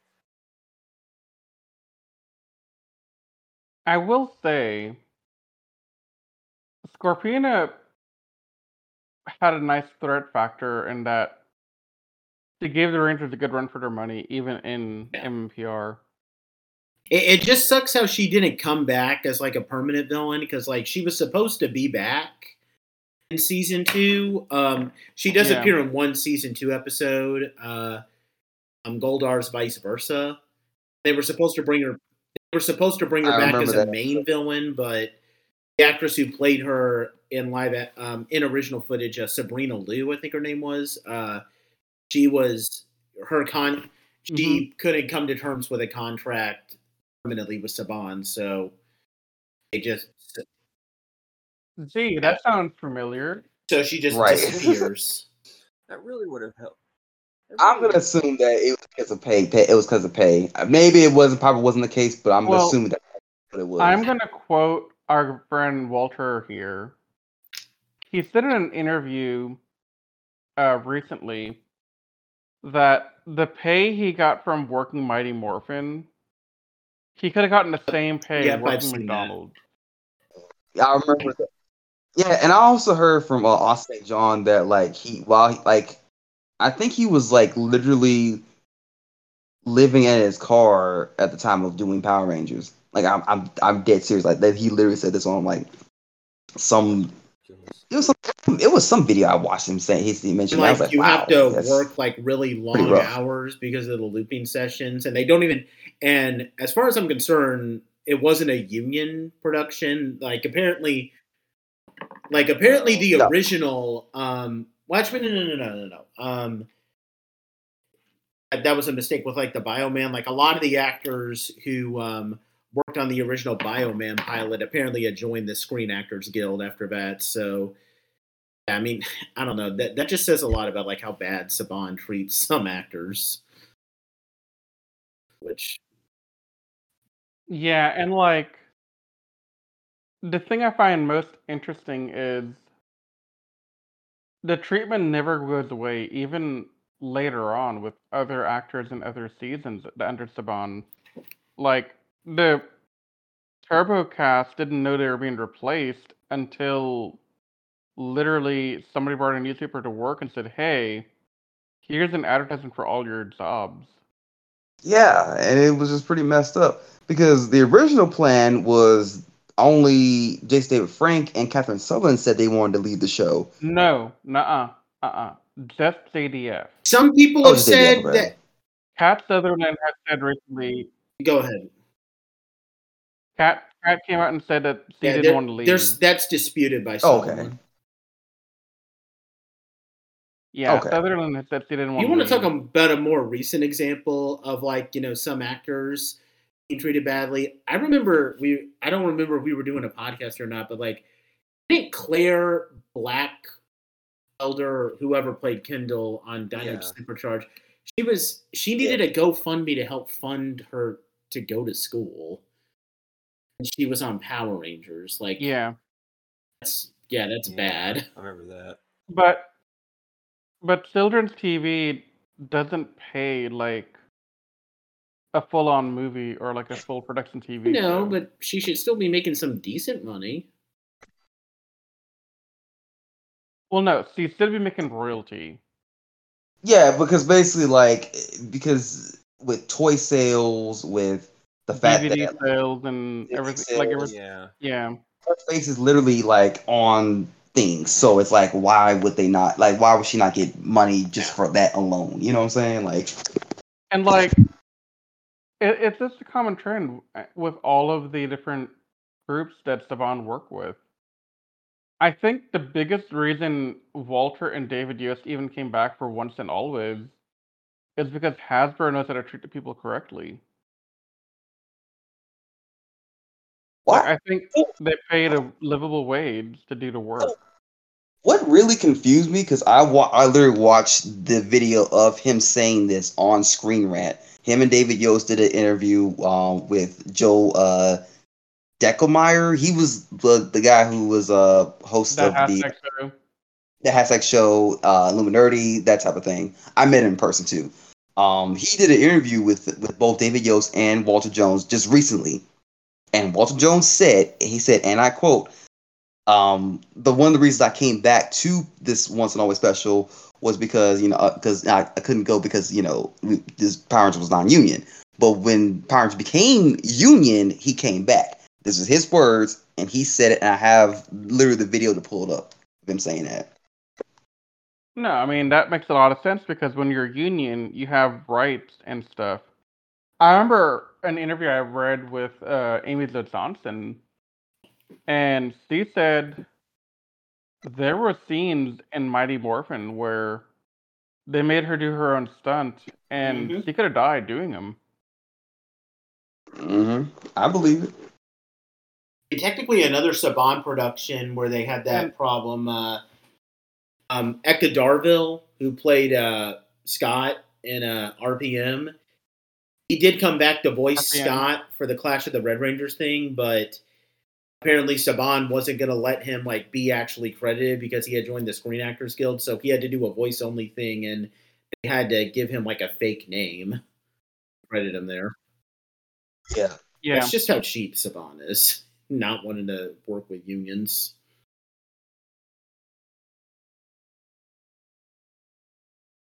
No. Well, the thing is, Saban was not a. As far as I know, he was not really like a uh, a movie maker or a director. He was just kind of a guy with money, and he saw a way to make. I got those vibes from him because I, I don't think I ever told you guys this, but like a, a while back, my mom was like she was obsessed with listening to like these uh d- this podcast about like different businessmen who like you know rose up with their fortune, and Haim Saban was on one of the podcasts, which she made me listen to because she knew, you know, she literally had to raise she watched Power Rangers with me when I was a kid, and like I just, you know, remember listening to so much stuff from Saban and like I'm not going to say that I got bad vibes off of him, but he definitely came off as like, you know, your typical businessman who just wants to make money and like doesn't you, you get what I'm trying to say? No, I get Yeah. it.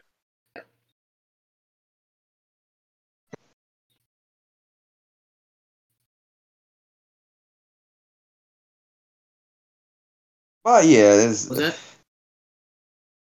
it's like the guy, the guy, the guy who basically like you know gave us Power Rangers is the is is like the main one that kind of like almost ruined it. Yeah. it's kind of ironic, isn't it? And I mean, it happened twice. I know. Uh, I think Disney was a bit better with Power Rangers That's- than some people give it credit for. Like, like, No, Disney was phenomenal with the character development they did. but you know what Disney's problem was? Disney Disney didn't really want Power Rangers like that. They kind of thought of it as like, oh, we just kind of just bought it because you know it's a it's it was just there and like It was part of the deal. yeah, it was just part of the deal. But the, but but because of the lax uh of, of Disney not really caring, the writers and the producers were able to have free reign to really like make a show, make make make a, a bunch of seasons that were actually really good. Yeah. But to kind of uh, move on um, to uh, like up up some uh, well, okay. Did we talk about all the villain? Well, we didn't talk about Finster, but the only thing about Finster is that he was voiced by the same guy that voices Do we Lord have Zedd. Yeah. That always makes me laugh. Uh, It does. I would like for uh, everyone to like give their favorite episode. Uh, what's we're gonna do favorite episode, least favorite episode, and like uh, maybe favorite moment, worst moment. Uh, let's start with like everybody's uh, favorite episode. One What's that? one rule. One rule. We Oh, can't okay, yeah, Green with That, that's no problem with me. Who wants to go first? Yeah, too easy. I don't know. That's kind of a hard question to answer because a- if you remove those episodes, everything just kind of blurs together. yeah, that's true. So I I don't know if I can even answer those questions. Would yours be Green with Evil then? Well, the last episode of it specifically. Okay. Was it wait, wait, wait uh, oh, you talking about like best or, Favorite, or worst favorite. episodes? Best. This is going to be so much Okay. easier when we do later seasons. I love this Island of Illusion. Oh, okay. I wasn't expecting that. In Island of Why? Illusion is I like the setup, but how they the way that they like overcome all those crisis like their self confidence just seems a little weird in some cases. Like I like I think Zach is good and Jason is good, Yeah. but like the illusion that they make for Kimberly is just weird. It is. Yeah. It so is. And I even tried to explain it at one point, but then I, but then I thought about it, I was like, it's still I tried to make tried to make it sound better, but it's still but even then it's still it's still, it's still not good. The fact that I had even had to try to even like get a little bit of something out of that just goes to show you how it, it missed the mark on the fears. Another rest of- episode. Yeah. So another episode Oh, I I like like was that Trouble with episode. Bellsock. Uh, what's your That favorite, Anthony? episode.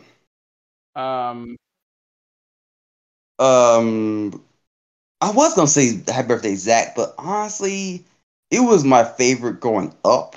But I want to say my favorites. Hmm.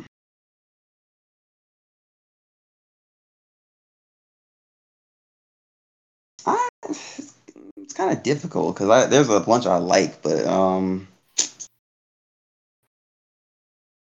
You know what? Actually, no. I like I like the wannabe ranger. That was actually good, a good episode, in my personal opinion. I know It's a people may not agree with me, bro. but the fact that that oh no no we're season one. I'm sorry. Oh, that's not okay. Now you're good. I just I I, I completely forgot we're only doing season one. Ah, okay. Yeah. Hmm. Yeah, that's what I'm saying. No, Season one, my favorite episode actually, even though it kind of missed the mark at the ending, was uh I think I think it was the episode where they had to fight the evil versus of Oh, the themselves. Mutant Rangers. Um, a bad reflection on you. Mutant, Mutant Rangers, yeah, that was good. That Yeah, was the a Mutant good. Rangers, Yeah. Yeah, that was a good. because like the fact that both Tommy and Kim had to deal with you know their they fighting their evil version themselves. It was a good it was a good fight scene in my personal opinion because like you know he and the music and the music was just just just perfect for that episode. Uh, like Uh, Riz, you said that you didn't want us to mention. Can we use the green candle?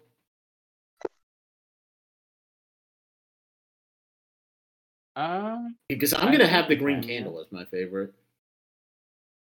As Okay. Yeah. The reason why, That's like, I prefer this to Green with Evil anytime, just because I think the Green Candle was the first time that the writers were actually getting a bit better at explaining things. Because okay, I mean, you could ask the question why they why Rita doesn't waited until now to use the green candle, but I still think it was a creative way of them going of them incorporating the Burai candle arc without quite going down the same dark route.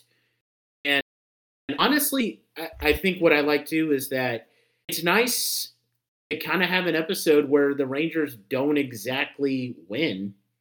I mean, yeah, Rita doesn't get the Green Ranger powers anymore, but Tommy still has to give up his powers. So it's Yeah. kind of a bittersweet way to end the episode.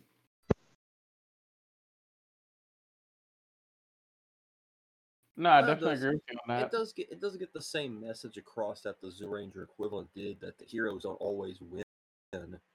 Zyuranger just did it in a much Yeah. more screwed up way.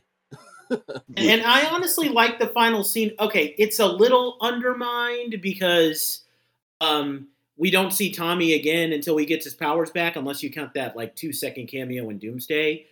But I like how he and Kimberly kind of end up hook, like getting together at the end. Like it's nice to see their relationship amount to something.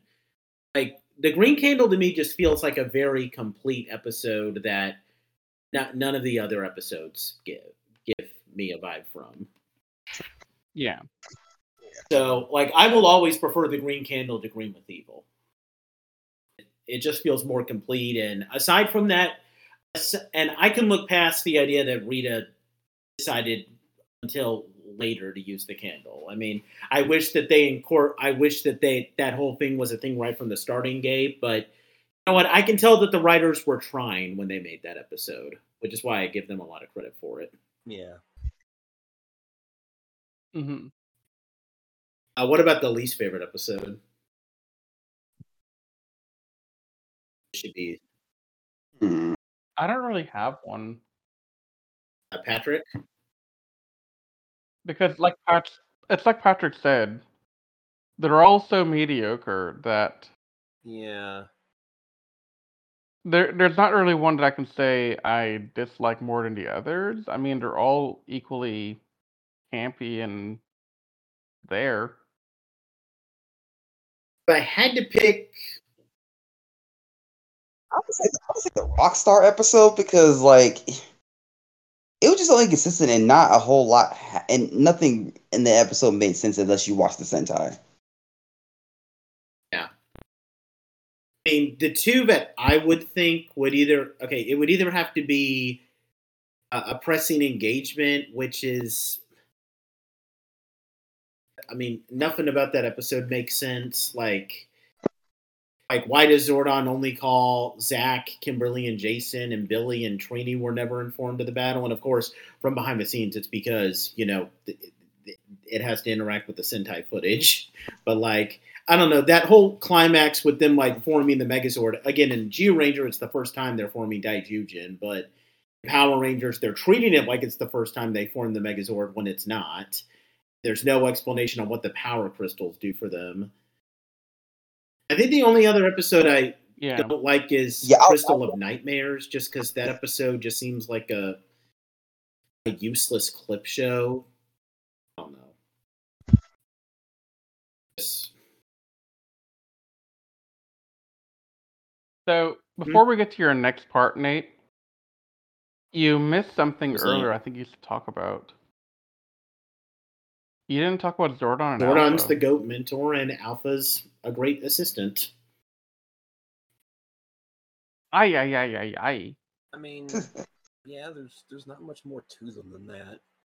Yeah, Yeah. they haven't reached their, their their their potential even even after MPR. You know, well, actually, no, no, actually, no. Scratch that.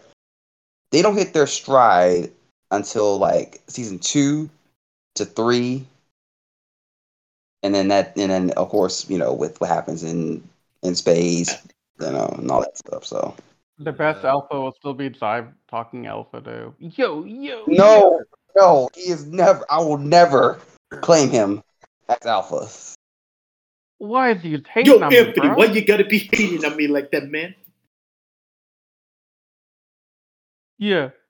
I will. I will. I will plant a virus in your systems. Good luck flying oh, a Oh, virus on my Anthony, you put a virus in my system. Why you gotta be up in my system like that, man? that moment. Where's the that off button on this thing? that moment when Alpha starts singing "Gangster's Paradise." You know what I wish they had done at one point? What's that? You know what I wish they had done? what? I wish it was Alpha 6 and Turbo that did the Christmas special, not Alpha 5 from oh my. MPR.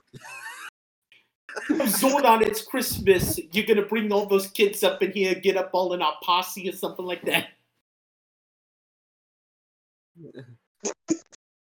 No. we, we need that. We need that to happen. You made him sound like Alec Baldwin Like a little bit. Now, Yeah, from One- the, from his uh cowbells. The Oh, yeah, that's stuff right. from Saturday Night Live. oh, Yeah. Oh yeah, no, that wasn't Alec Baldwin. That was Christopher- um. Christopher Walken, yeah. Yeah. Yeah, Christopher Walken. Yeah, that's what I was thinking of.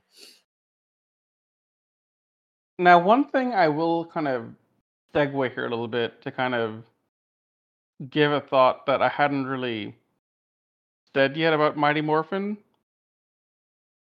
I find the way they adapt Sentai footage very interesting because watching those first 40 episodes, I can make a very strong argument that the Zyuranger team is canon to Mighty Morphin What do you mean? because of the number of times. So in the in the flashbacks, so whenever whenever Rita wants to make a new monster, uh, Finster has a catalog, and he'll go through it, flip around, find a monster, and then they'll talk about the last time that monster was used. And there are scenes where you can see very clearly the monster fighting Goshi or um uh is her Uh, name which one? Rika? May. May. Pink. May. Yeah. Yeah, so you can see them very clearly in the background fighting the Mhm. monster, and they're calling that the flashback to the last time the warriors had to fight the monsters on a different planet. Yeah. That Happy Birthday Zach, for example, that's the that's one of the episodes. See That was- Goshi fighting against yeah. that monster. Yeah, so I always found it very interesting that Mighty Morphin inadvertently made the Zyurangers somewhat canon. You know, like not fully because obviously they're not on Earth 10,000 years ago, but they're at least somewhat canon. I find that very interesting. Like, oh, who's that warrior right there? It's fighting. I, I want to know he, what he's he's all about. You know what I'm saying? Like that type of thing. Yeah, like we we as the kids wouldn't have picked up on that because we didn't know any better. But looking back at it now, and you know, being able to recognize Goshi from a distance and the footage, I mean, it's super obvious. I mean, one of my that is probably the best use of like an untransformed Sentai Ranger in Power Rangers footage. yeah. Yeah. And I mean, they only did that. They only brought that footage in because Saban wanted Yeah. to re- recycle as much as he could. And oh, hey, look, I can fill another twenty seconds here with Japanese footage. I don't pay for new footage from my company. But then there's also times where it's really bad, like the scene where uh, uh, Rita is putting the spell on Tommy, and then the silhouette of a body that we're supposed to believe is Tommy sits up, but it's Burai, and Burai looks nothing like Tommy, even in a silhouette. Or yeah. uh, the trouble with Shell Shock, where Tommy teleports to the battle, and it's very clearly Burai on Transforms. Yeah. It is, yeah, I remember that. But but the point I'm making here is the Ranger is the only Sentai that's canon. Yeah, you could you could make you can make the case for it in some weird way. It's not a weird way. It's the fact of the matter. Do we want to? I'm. Would put our favorite and worst moment, but I, I think it's kind of clear that, that these episodes kind of mesh together, so we don't really have to do that. Uh, We want to give any uh, closing Yeah. thoughts on season one before we uh, prepare to jump into Zyuranger, guys. Nope. Uh, closing thoughts for me. Mighty Morphin season one is a nostalgia train for us. Um, it's what I grew up on. It's what got me into this crazy tokusatsu world. And while it has a very special place in my heart as one of the goats of the franchise, it's by no means anywhere near the best thing to come out of the franchise. Nah. So, yeah, it's it was amazing as a kid, but now it's kind of like, eh. But I, I still recommend rewatching it because it is a fun ride. Yeah. And at the very least, you can enjoy the uh, Green with Evil and Green Candle arc. And a couple of select episodes like uh, Yeah. Calamity Kim- Yeah, the episode fun where they have motorcycles Oh, yeah. inexplicably for two seconds. Yeah, Right. Samurai fan man. Anything else, guys? Anthony?